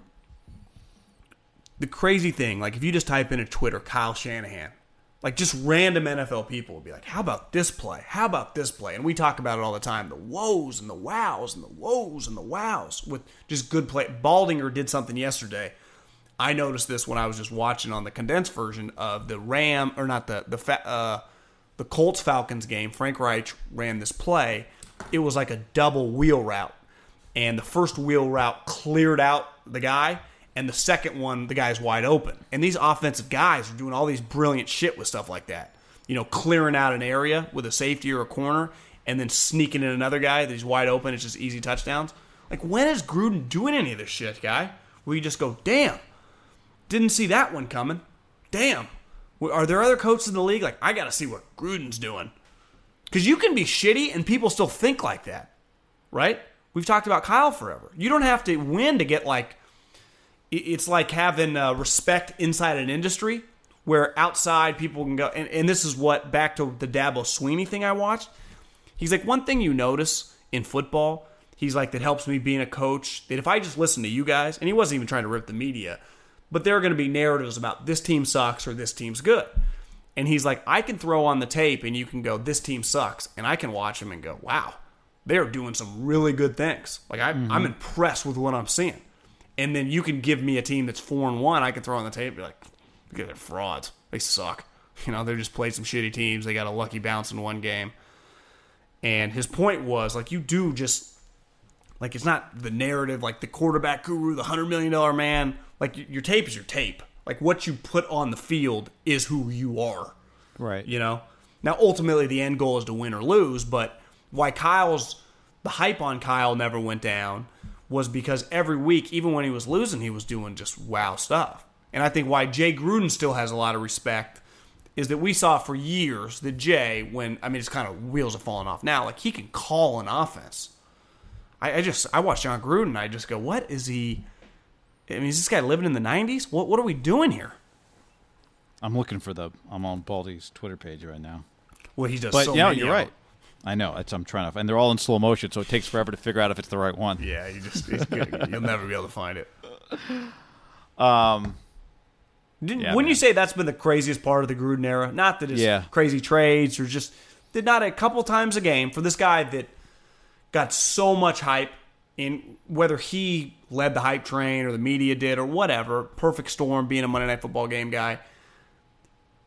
It's been I, I, I don't remember one defining like you remember when he ran that triple pass like he did run a flea flicker was that the Yeah, he ran flea flicker. but it's like like, I've been running flea flicker since like Tecmo Bowl like that's they, yeah, they they did a thing in the Vikings game. Okay. but can you do some things where you just go, whoa? I don't remember many whoa moments. And that's where I'll def- in defense of Derek, and he doesn't play he hasn't played that well, and I wish his brothers would just fucking let Derek be a grown man because he can handle it. He's making 25 million. You don't need to come to his defense on social media. That that devalues him. Just let Derek be Derek. You know, he'll struggle. He can. He paid a lot of money. He knows how to act like a grown up. That you help your quarterback putting them in positions by running some of that crazy shit. So I, I just he's he's notoriously known as the guy that gets to the office before 5 a.m. Well, what's the point of this if you're not drawing up anything? Just Gruden, take your show up at 8:30. I just don't get it. Oh man. Have you ever watched uh, an Andy Reid game, especially since he's been the Chiefs head coach, where he doesn't do it at least once a game? Like even if it doesn't work, where you go, God, that was that's looked pretty cool. Yeah, and I go back to to me there is a difference between trick plays, double passes, flea flickers, all that That's shit. not where even what we're talking. That's about. not what you're talking about. No. You're talking about scheme that is uh cr- like just creative a creatively schemed play. Well, I noticed a couple times during the Saints game, they just did all this crazy shit to get Kamara the ball. Like they would fake a screen the wrong way and then have him delay, like come out on a wheel route the other way, and then Bridgewater would turn around, and you just be like, wow, that's you could Well, tell did the they Chief- had. Did the Chiefs do a double fake a double fake screen the other day? Somebody did that. Well, I think they Like- did it, and then they threw it down the middle. It might have been the New Chiefs. Orleans? No, I think the Chiefs Might did have- like a one team. Niners. Like one play is a double. Yeah, it was the Niners. They did a f- double fake quick Yeah, screens, and then they hit Juszczyk right down That's the right. middle. And that to me, that's the shit where just like. That's why people blow Lincoln Riley. That's why people blow Kyle and even McVay and Sean Payton and Andy because they do not the double passes. It's just it's shit like that where you have something and then you build off it as the year goes. Like it keeps giving. Like what was Gruden build off anything? I, I don't know. I, I'm starting to think again. Like you said, you don't like the word fraud. I Gruden's not a fraud. You know, you don't. Andy wouldn't respect him if he was a fraud. Like everyone I knew in football likes him. They think he's smart. My guy's a Bama. To me, a fraud is a liar. Yeah, he's not a liar. I, I do think though his capabilities are much lower than the hype would have thought. Regardless of how much Mark paid him, if you would have told me Gruden came back, I would have thought he would be a highly capable coach, right? Great coach or not, I don't know. But I thought he would have been able to hang offensively. I don't even see him hanging. Well, is he make uh, not even that stuff? It's like, is he getting the? Is he getting? I don't think he is getting the most out of Derek Carr. Whatever we think Derek's issue, what, whatever you think about Derek, Do you think Amari's think- a little reflective of him? You think that's fair? Because he's an offensive guy. So if you let's just throw Khalil Mack out the window. Amari is a star wide receiver. He couldn't really use him, and then he's gone to Dallas and excelled with multiple yeah, offensive I do. coordinators I do now. think that one's a little. I think that one's like Derek Carr is all in on being a Raider. I don't know. You know, I, I that one's a little more complicated than me. But yes, it is reflective. It's not nothing, but I do think it's a little reflective of Amari as well. you think Amari hated being a Raider probably the last year of his tenure? Because I do think that's yeah, fair. Yeah, yeah. I, just, I think Derek is wants to be all in. He is. Yeah. Now, sometimes all in's not good enough, right? If your talent's lacking at that level. Like, this is not high school sports or even college sports. Like, there is a chance that Derek's regressed to the fact, to the, in the sense that so much turnover, you know, no cohesion with players, this the revolving door that has made him just shittier, you know? It's hard to improve when you just, there's just chaos. Is that fair? I, and it feels like I'm sticking up for him. Yeah, but- I know. I know. It feels like you're making an excuse. I, I think everybody here is culpable, and I think there he's got enough that there would be reasons for a team who's in a position to win to sign Derek Carr and make him their quarterback. Be it Like the Chicago Bears, I think are a great example. Would you rather, I'm rooting for him to be on the Chicago Bears. if you were Matt Nagy, and you could just say right now, you can just press a button and Mitch can disappear and Derek can show up? What do you think he'd do? Are we sure he can't do that? Well, I'm, I'm talking like today. Yeah, he would do it, but I'm just saying. I don't think they could. They don't have the cap space because to trade for his contract this year. I don't think he's a tradable player. Because I've I've been in some text exchanges with some people. Yeah, Like, are we one hundred percent sure if it's one and seven that Derek Carr doesn't get traded? And Right. it always gets back to when I talk to uh, you know people in the league when it comes to big contract players, they're just they don't get traded very often, guy. yeah. Because how do you trade for if you only have six million of cap space? How do you trade for a guy with making twenty five million, even if it is Right. prorated or whatever? Right. Right, right, right, right, right. I, I I think he's basically untradeable. Now, could they cut? it? They wouldn't cut him mid year. No, but I. But could you all of a sudden you're going? We're gonna we're gonna be done with this. Now maybe the offseason makes more sense, but um, could you get a late second for him? I think you know if if we were talking a team Could you trying get to make a run, Let, let's say Mitch got hurt. could you get your pick back? Would the Bears trade in their pick back? Or would the Raiders do that deal? That's I mean that's basically trading Derek for what he was drafted. But Late second. The, the irony is like you're trading for something that you never really like. You didn't really gain any. Yeah, you technically gained something, but Let you me know, it ask you this question, by the way. Actually, let's get to this now. I, this I'll add this to headlines. Um, there you go. This podcast is brought to you by somebody hit me up the other day and said go into manscaped.com using the code ham at checkout for 20% off and free shipping.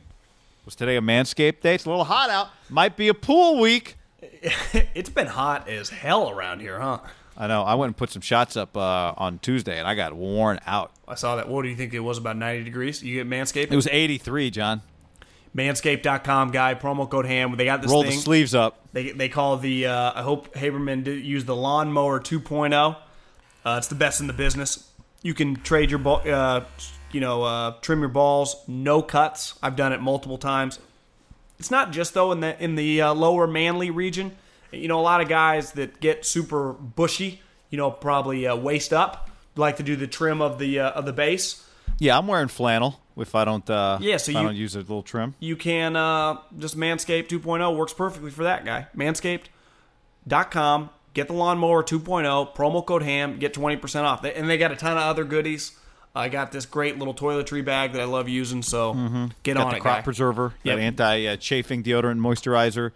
Um, Manscaped, you said the lawnmower 2.0 has proprietary skin-safe technology, so there's no nicks or snags. Accidents are finally a thing of the past. You want Get no 20% off- guy. No snacks. No snacks. No snags. Get 20% off and free shipping with the code HAM at manscaped.com. That's 20% off with free shipping at manscaped.com. Use the promo code HAM. Uh, headlines. Here's a headline for you. This is not really a headline, just a question. I saw the, and you saw the uh, video from Monday Night Football of uh, Mitchell Trubisky getting yelled at. And the question was like, what was he get? What was being said? Was it a, was it a man up or was it a shut up or? Was, it a said you shut, think- was it a shut up and man the fuck up? Twitter thought it was a shut up. You thought maybe it was more of a man up. It really could have been both because it was I think it, was Matt- both. Nagy was saying more than just enough. Like it, it was longer. Here's my question for you. My guess is that Mitch came over, was giving an excuse on something, like the guy wasn't open, or like, almost like the play we ran didn't work, and he basically dropped a "shut up" and "man the fuck up," which I think a lot of people were tweeting like, "This isn't good." I I think it's kind of a normal exchange. Not normal with like a guy uh, on Mitch's level. Mitch, that's not going to happen to Rodgers or Brady or a guy like that. But Mitch Trubisky can't get yelled at by his offensive coordinator. Yeah, to it me, it's weird. like did you? It's an opportunity for Mitchell to take it yelling. Now, the bigger issue is just you. Ideally, you don't want to have to be yelling at your quarterback mid game. But so here's my but he, question but he is Mitch Trubisky, so exactly. Is Mitchell Trubisky to this point a bust? no. I totally agree. Like, just because you get drafted second, why you get drafted second is different. Like, Marcus Mariota and Jameis Winston got drafted at the top of the draft because people thought they were going to be great quarterbacks. Mitchell Trubisky got drafted second because, well, shit, we got to draft somebody. Let's take a quarterback. And to me, those are two different things. So okay, we agree. Well, I guess I can move on. But to me, part of being a bust is sucking. Like Mitch is not good, but he's not that like he's not bad. yeah, he's got a winning record, Yeah, and I, I thought even in that game, whether it's him or not. he made the best play of his career. Now he's he's definitely closer to a bust than a hit because he's not a hit, right? We agree on that. You totally, yeah. But if 100%. Marcus Mariota, if this is the last year that Marcus Mariota plays for the Tennessee Titans, that sucks. And they missed on the pick, but they didn't. Like to me, JaMarcus is a bust. Uh, you know, some of the, the the players that have been drafted super super high that never work out, like uh, like Kevin White, who was the Bears. Remember, it was Kevin White or Amari Cooper. Kevin White's a bust. Laquan Treadwell's a bust. When you just suck, like and you're out of the league. How is Mitch Trubisky in the league for ten years? Because I, I feel like he is. Like la- I'll give you his, two, Yeah, his yeah, 2008 his enough. 2008 numbers were 24 touchdowns, 12 picks, 66 percent.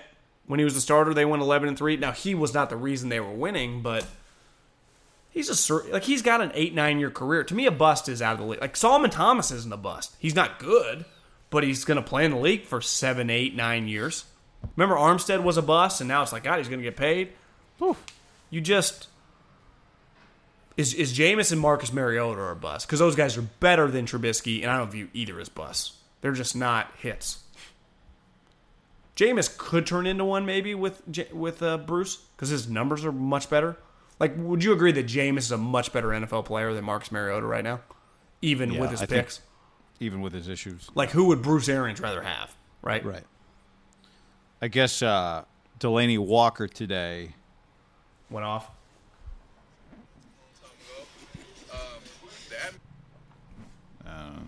Where'd it go? Yeah, I don't know if he went off. That's why I hadn't heard it yet. I just saw people had been tweeting about it. Was he defending Marcus? He did say we've got Marcus's back, yeah, but he's also kind of calling his teammates out. Apparently, came in the league in 2006. I know that's a long time ago. Um, the atmosphere was a lot different. You know, we were one and two. It'd be pissed off guys walking around here, calling guys out, team meeting without the coaches. But today's football, it's a lot different. A lot of these guys can't take that. A lot of these guys don't like to be called out. They want to fight or they want to be traded. and it's it's that's pretty much where we're going today with this game. Is as you can see, the rule changes and everything is just different. so yeah, he's calling people out. He's also just having. I mean, he came into the league, the Niners. Did he? Did he, so? Did he get Singletary? Yeah, he got Delanie? Well, you got Nolan right off the bat, and then you got Singletary. Oh yeah, he's been in the league for a while. What I, what I, when I hear that, I think more just well, Delanie. A lot of these guys are a lot richer now, so to me, it's just the NBA fights this on a much higher level. People just aren't as angry. Well, yeah, I'm just saying, like, no, no doubt. He's, but you're right. But he's just sitting there going, look, I, there are things that need to be said in this, as it relates to their team. Things need to be said in this locker room that aren't being taken care of. And that would probably be like, is Marcus Mariota pissed? Now, is he good enough to be that mad? I don't know. I guess he said something later about having Marcus's back, but yeah, I don't know who he's talking about. Well, I mean, it's like if Adoree Jackson walks in, like toodaloo, loo, you know, just guys. I would imagine come in on Wednesday, like no big deal. We're just here, NFL baby. And I think back in the day, people used to be fucking pissed off. I bet. Do you think Vrabel has a uh, has a football chub off hearing that? Has to love that because typically the players are never as mad as the coaches. And I, I know you see this a lot Oh, on Twitter all the never, time. Never, John. The, the players, well, they're not. You agree with that, right? Yes. and a lot of players aren't like uh, when I see on Twitter like you think you fans are as mad. Well, like Delanie says, a lot of players aren't that mad. I've seen it. You've seen it. Like the players Yeah. don't get as mad as you think, you know. And you like that's their life. They should balance. Yeah, balance is cool, but if I'm paying you five fucking million dollars, I'm not paying you seventy. Yeah, I'm, if you want to have balance and my your salary is seventy five k, like yeah, you don't you don't have to pick up your emails on uh, on Saturday or Sunday if you don't want. If I'm paying you five fucking million dollars, I, I need about uh, hundred percent of your effort, you know. And I, I like people that care a lot, and that people on Twitter get uncomfortable with that. Like we want well-rounded humans. Yeah, Delanie's like, yeah, I don't well-rounded or whatever. Are people all in on this thing? We got a lot of people in here making a lot of goddamn money. Well, he well his thought is like, yeah, you know how much off season there is? Quite a bit. You get to go do whatever you want then. Well, guy, wouldn't you argue that football now is basically August through January? I mean, that's these OTAs. I don't think people can comprehend how easy OTAs are. Like, there's not much going on. These guys are going to work out anyway. They get free breakfast and lunch. It- It's like a four hour day. A lot of these guys have incentives where you're just like, boom, $125,000 bonuses for showing up. Again, they were going to work out anyway. It'd be like, you know what, guy? You're calling. Uh, They were going to work out anyway, and they would be paying their trainer. To yeah. So out. it's like, okay, guy, you're doing. Uh, you're doing USC Washington this weekend. We're gonna pay you on game day on Saturday. We're also gonna pay you basically Tuesday through Friday prepping. We'll give you an extra fifty percent of what on top of what we're paying you for the game. You're like, well, I was gonna do it anyway. you know, I might have paid for like get some information and help. Except we'll cover your FedEx. We'll cover the Kinko's printing. We'll cover the double sided tape. We'll cover it We'll all. buy you a computer just for it. We'll get you some office space. You can't do it at home. You got to go to the office space we get you, but it's going to be super nice office space. There'll be a chef there. You don't have to go make yourself lunch. But but a guy, I think it really speaks to guys are making. I know Twitter loves to tell you everyone's oppressed in in in pro sports. The average person in America makes less than sixty thousand dollars, and I'm not comparing normal humans to pro athletes, but mo- money's money, and these guys are paid so much goddamn money, and the more and more money you're paid, it just changes the way if you aren't quote unquote like Delanie Walker ain't still in the league playing well because he's just he's doing this for the money, right? Like he he's I mean, he might be doing it for the money, but he's. I know, but it's not the only reason. But we're all doing it Yeah. for the yeah. But don't you think Delanie Walker is still playing at a pretty high level because football is a huge priority in his life and trying to be a winning football player is a huge priority in his life? I actually don't think the Titans have that bad of a like they have a lot of good players. It's just Mariota's been Just that right there. Well, apparently it's more than that because Do you think Mariota's like? I know he cares, and this is the problem when you're a non, you know, emotional guy because it kind of looks like you don't care when you're just kind of sulky guy.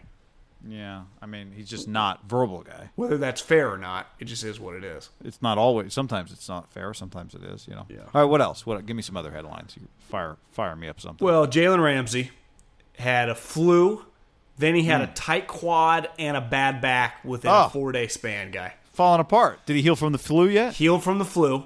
I think the flu happened like Saturday. It's now It's not even flu season. That's the crazy No, part. he didn't practice today because of a bad back. As Doug Marrone said, yeah, my back kind of gets tight too. And Schefter kind of tweeted like, "Are we in a stare down?" And what I love about a good NFL stare down, if if I want to get rid of you in the NFL, I'll get rid of you. But if I don't, uh, you ain't just walking all over me. That's not the way this sport works.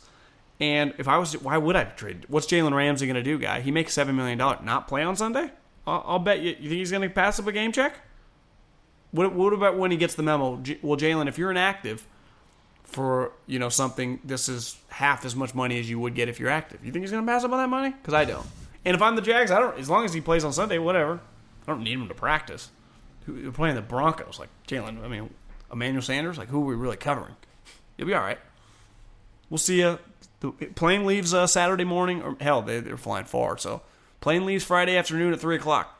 See you here. We got a good uh, good meal on the plane as well. So bring it. Br- you might want to download a movie. The plane flight's a little longer than tip than usual. also, what if we win? What if we win again? And then what if we win again? Like, what if we're good? You're just gonna you just sit at home, not get paid, and not play for a good football team?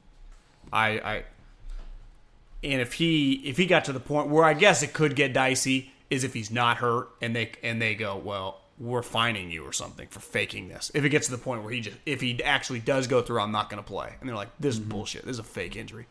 He goes, but my back. And the back's always a good one because how do you you know it's like you can't say my foot's broken. You'd be like, well your foot's not broken. You go, my, I got back pain. And then the doctors are always like, well, just be easy on it because it's impossible to quite, you know, quantify and take like a. You can't Right. really do much. It's actually a genius move by Jalen. Pick an injury. The flu's a little similar, though I can get saliva. I can test your temperature. Well, that's what happened. Didn't he go to the team? Didn't the doctor Yeah. look at him? So you have to pick an injury that they can't like. I got headaches. That'd be my. I just. I'm dizzy. I got headaches. You know, it, it's something that they can't. You can't go to the doctor and he can get like a concrete answer. That's what you need to do. Can't be like, uh, I broke my arm. Like, no, Jalen, your arm's fine. Well, I remember a coach told me one time, he's like, you know, I got guys, they, they're battling concussion protocol, and they're just so angry because they can't get in the game. You know, I would tell them, if you want to get in the game, stop telling the doctor you're dizzy. You think that flies anymore? I don't know if you can get away with that anymore, but like once upon a time, it was like, you know how to get into the game? You just tell them you feel fine. Yeah. You, Do you have any headaches? Nope. Now, that's not good medical advice, but, uh, what's another one? Well, I think there's another big one, right? You, what do you got? Melvin, like Melvin Gordon's coming back on Thursday. Said Thursday? tomorrow. I thought he's reporting back on Thursday. We're recording this on a Wednesday. What I read was he was reporting back Thursday. Wow, that was pretty big. I, I thought he just said like later in the month. If it's Thursday, that is pretty big. Because I do. Uh, he's not expected to play this week, even if he shows up tomorrow, is what Rap Sheet said. Oh, so the so what? earliest he would play is October 6th. But I do think there was a report that he's coming back. I, oh wow! I, I thought he meant like in a couple weeks when he was originally going to show up like late October. He was going to be in the next week. But you're right. I, I didn't. I, I again, I didn't really. I just kind of skimmed it. I'm, that might not be a positive thing that's happening, like a for sure thing, but that's so there is a there is a decent chance that he shows up in the next 24, 48 hours. yeah. I yes, I think this podcast and Melvin Gordon are showing up on the same day. Did he gain anything Thursday. from this holdout? Not that I've seen. Like he just lost money in the first three games. Stayed fresh. They did kind of need him last week. They couldn't run the ball because they were up, I think, seventeen to ten in midway through the third quarter, and they just couldn't run it out. Like Austin Ekeler, I like Austin Ekeler, but he's not really between the tackles, just bang you type back. I mean, he's built like Haberman. You know, he's kind of small, quick, make plays. He, he- to me, he's like the ideal screen back. He's like a version of Darren Sproles type. So that they, they could use Melvin Gordon. I mean, at the end of the day, this is a pretty like he is one of their better players. For as much shit as we all talk about it, he's a running back, but he's he's good. You know, he's like a legitimate top ten starting running back in the NFL. If you're a Charger fan, this is a positive. You're getting him back. Bad news for the Raiders. Whenever you end up playing them, which is later. A Couple injuries. DeSean's out this week, but Alshon's going to play Okay. Which is big tomorrow because they've been without DeSean and now Alshon for three straight weeks. They could use Alshon big time. Probably help Nelson Agholor a little bit. and uh, Ty against the Raiders, he had a quad that he came out of that game. I don't think he practiced when we got jumped on the podcast. The Colts had already practiced and he had not practiced. I'm not sure how much that actually matters whether Ty Hilton plays against the Raiders or not. Like I don't, I don't think he's like the deciding factor in the game. But I would say big picture for the Colts, I'd actually argue you might want to just give him a week off because he is their best player on a team that's kind of blue collar and doesn't have many stars. He is their star, so I- would rest him for the for the stretch run, which is November, December, because they need that guy. But when they have him, he's. Would you say Frank Reich would basically be a lock coach of the year if they win ten or eleven games, they make the playoffs after Andrew retires? Yeah. Yeah. He's he's uh What if Kyle won twelve? yeah no. If the, if the Colts win eleven games, that's If the Colts make the playoffs, he's getting it, right? yeah, it, it doesn't even have to be a game number. I think that's Yep. fair. Yeah. He he's a, like if Mahomes in the lead for the MVP, would you say he's in the lead right now for the coach Yep. of the year? Definitely. I'd agree. Okay. Uh, all right, Tarik Cohen. Do you think Matt Nagy is tired of Tarik Cohen yet? He remember he had when he showed up before the season, almost hit a team employee that was on a bike because he was driving his little thing that he was driving, whatever that car is called, doing circles in front of all the gathered media. So, uh, Monday night after the game, he live stream Instagram accounts accidentally shows Kyle Long who just got out of the shower naked in the background. Nagy said Wednesday it is going to be a team policy moving forward. It's already a league rule. It's unfortunate that it happens. Uh, Tarik feels bad and is apologetic and embarrassed that it happened. So obviously Nagy got mad at him. I think it's something uh, you need to learn from it. It was a mistake, nothing malicious. It was a mistake. Let's move on. Uh, Cohen apologized. Have you ever seen these quotes? No.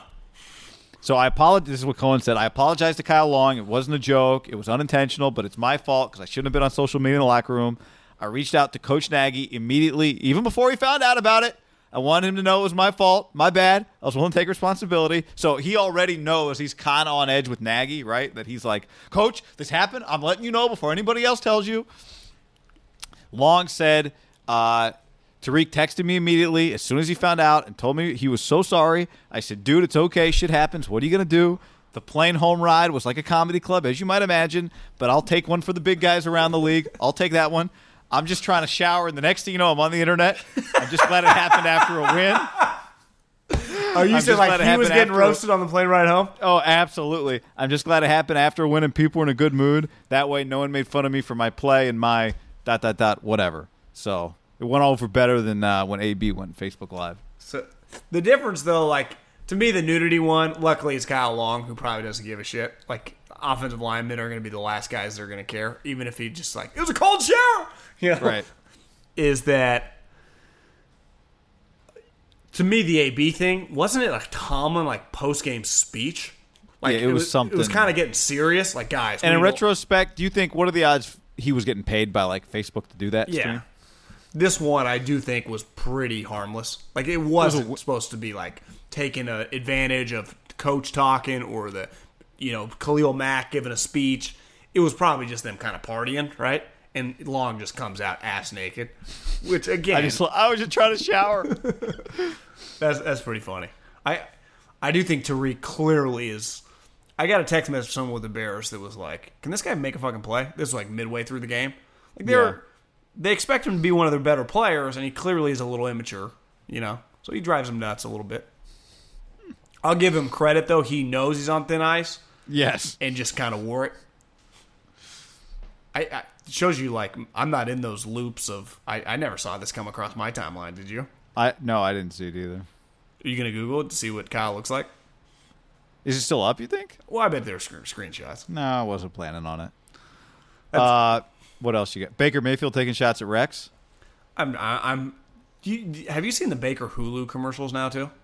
Yeah, yeah. I, I'm bakered Jet out. ski. I, I'm bakered out. You know, I'm just. Baker, so so Baker did an interview with Mike Tirico the other day, and it was all about like how you know I, I just I'm I'm gonna be me. I say I say what I'm thinking. That's what's different about me. Like sometimes I just say what I want, guy. It's like yeah, well, uh, th- th- sometimes that just means you don't have a feel given us. If you're on a team, when you represent yourself and only yourself, cool. Like dude, I whatever you want to deal with, whatever there is to deal with, then you deal with it. But that's not what being an NFL quarterback's all about. Like, I, the, the we just some people love giving credit to anybody who just says everything that's on their mind. Hashtag no filter. It's like, well, okay, but you start saying things that other people have to answer for. That that's not necessarily a good thing. Now, I don't know if this is really in that category. Who really cares? You say something about Rex. Rex is on TV. It doesn't matter. But just like as a blanket statement, being hashtag no filter guy when you're the quarterback of an NFL franchise, I don't really think is Does it work? If, does it work if you're not playing that well? You know, he's is he jumped the shark a little bit for being so brash and so loud for a guy who's now on a team with all these expectations is not playing that well. It's just to me, it's becoming a little draining. Like just Baker, just for the love of God, I, I I'm with you. That play, playing that guy is just come on, man. But there is a point in time where you'd be like, I, I got no comment on that. Can we just move on? Like people would give you some credit for just going a no comment. Can you just use a no fucking comment for the love of God, or just doing a circumvent job like a Brady? Like, yeah, I, I don't have any opinion on what he said. Just something like that. Would he be like, oh, Baker's shying away from his brand? No, it'd be like, oh, Baker's maturing. But it's like you, I- restraint is a because I saw an Manish Mehta, you know, the guy that covers the Jets, mm-hmm. Just quoted the video of Baker talking shit. Like, say what you want about Rex. Rex, you don't think Rex could devise a defense to handle Baker Mayfield? Like, let's just pump the brakes a little bit here. I know Rex is kind of a caricature, but Rex was one of the best defensive minds in the last 20 years, was he not? You think Rex would lose sleep playing Baker fucking Mayfield? Can we? I mean, come on. Rex has accomplished infinitely more in the NFL than Baker Mayfield.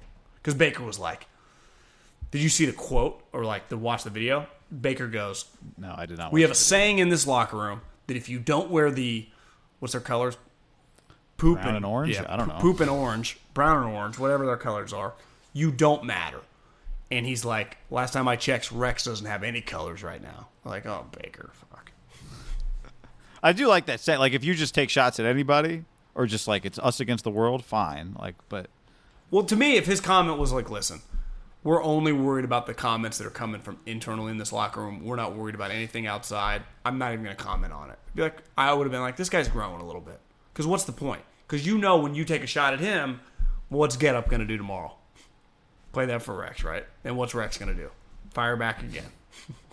now Rex is uniquely equipped because he's he wants to talk shit, right? That's Yeah, not he just doesn't care. He Baker, you understand this guy's got same brand as you, and he's more accomplished and way more famous. Well, that's the thing. Is like Rex. You would if Rex was a head coach, you'd be like, Rex, what are you doing? You know, like, come on, just. Well, that's what are we you talking about. Baker for? Because he would do it if he was coaching against him this week. I miss Rex a little bit. I wonder, do you think he ever comes back? Not as a head coach, but as a coordinator. Maybe I don't know. Do you think he would He's coach a college team? He's probably pretty rich, right? Made a lot of money. Yeah. That'd be pretty fun. Like Rex Ryan at Michigan? No, I'm kidding. Uh, yeah, Rex at like some ACC school. Oh, there's Rex at NC State. Know? Okay, I gotta eat some Yeah. lunch. Yeah. Could be NC State. All right. On that note, Good podcast. Manscaped.com, promo code ham. Eaze.com, eazewellness.com, promo code ham. MyBookie.ag, promo code ham, and the number one. SeatGeek. Download SeatGeek app, promo code ham. Deuce. Peace. When you need mealtime inspiration, it's worth shopping Kroger, where you'll find over 30,000 mouthwatering choices that excite your inner foodie. And no matter what tasty choice you make, you'll enjoy our everyday low prices, plus extra ways to save, like digital coupons worth over $600 each week. You can also save up to $1 off per gallon at the pump with fuel points. More savings and more inspiring flavors make shopping Kroger worth it every time. Kroger, fresh for everyone. Fuel restrictions apply. Save big on brunch for mom, all in the Kroger app. Get half gallons of delicious Kroger milk for 129 each, then get flavorful Tyson natural boneless chicken breasts for 249 a pound, all with your card and a digital coupon. Shop these deals at your local Kroger today or tap the screen now to download the Kroger app to save big today. Kroger, fresh for everyone. Prices and product availability subject to change. Restrictions apply. See site for details.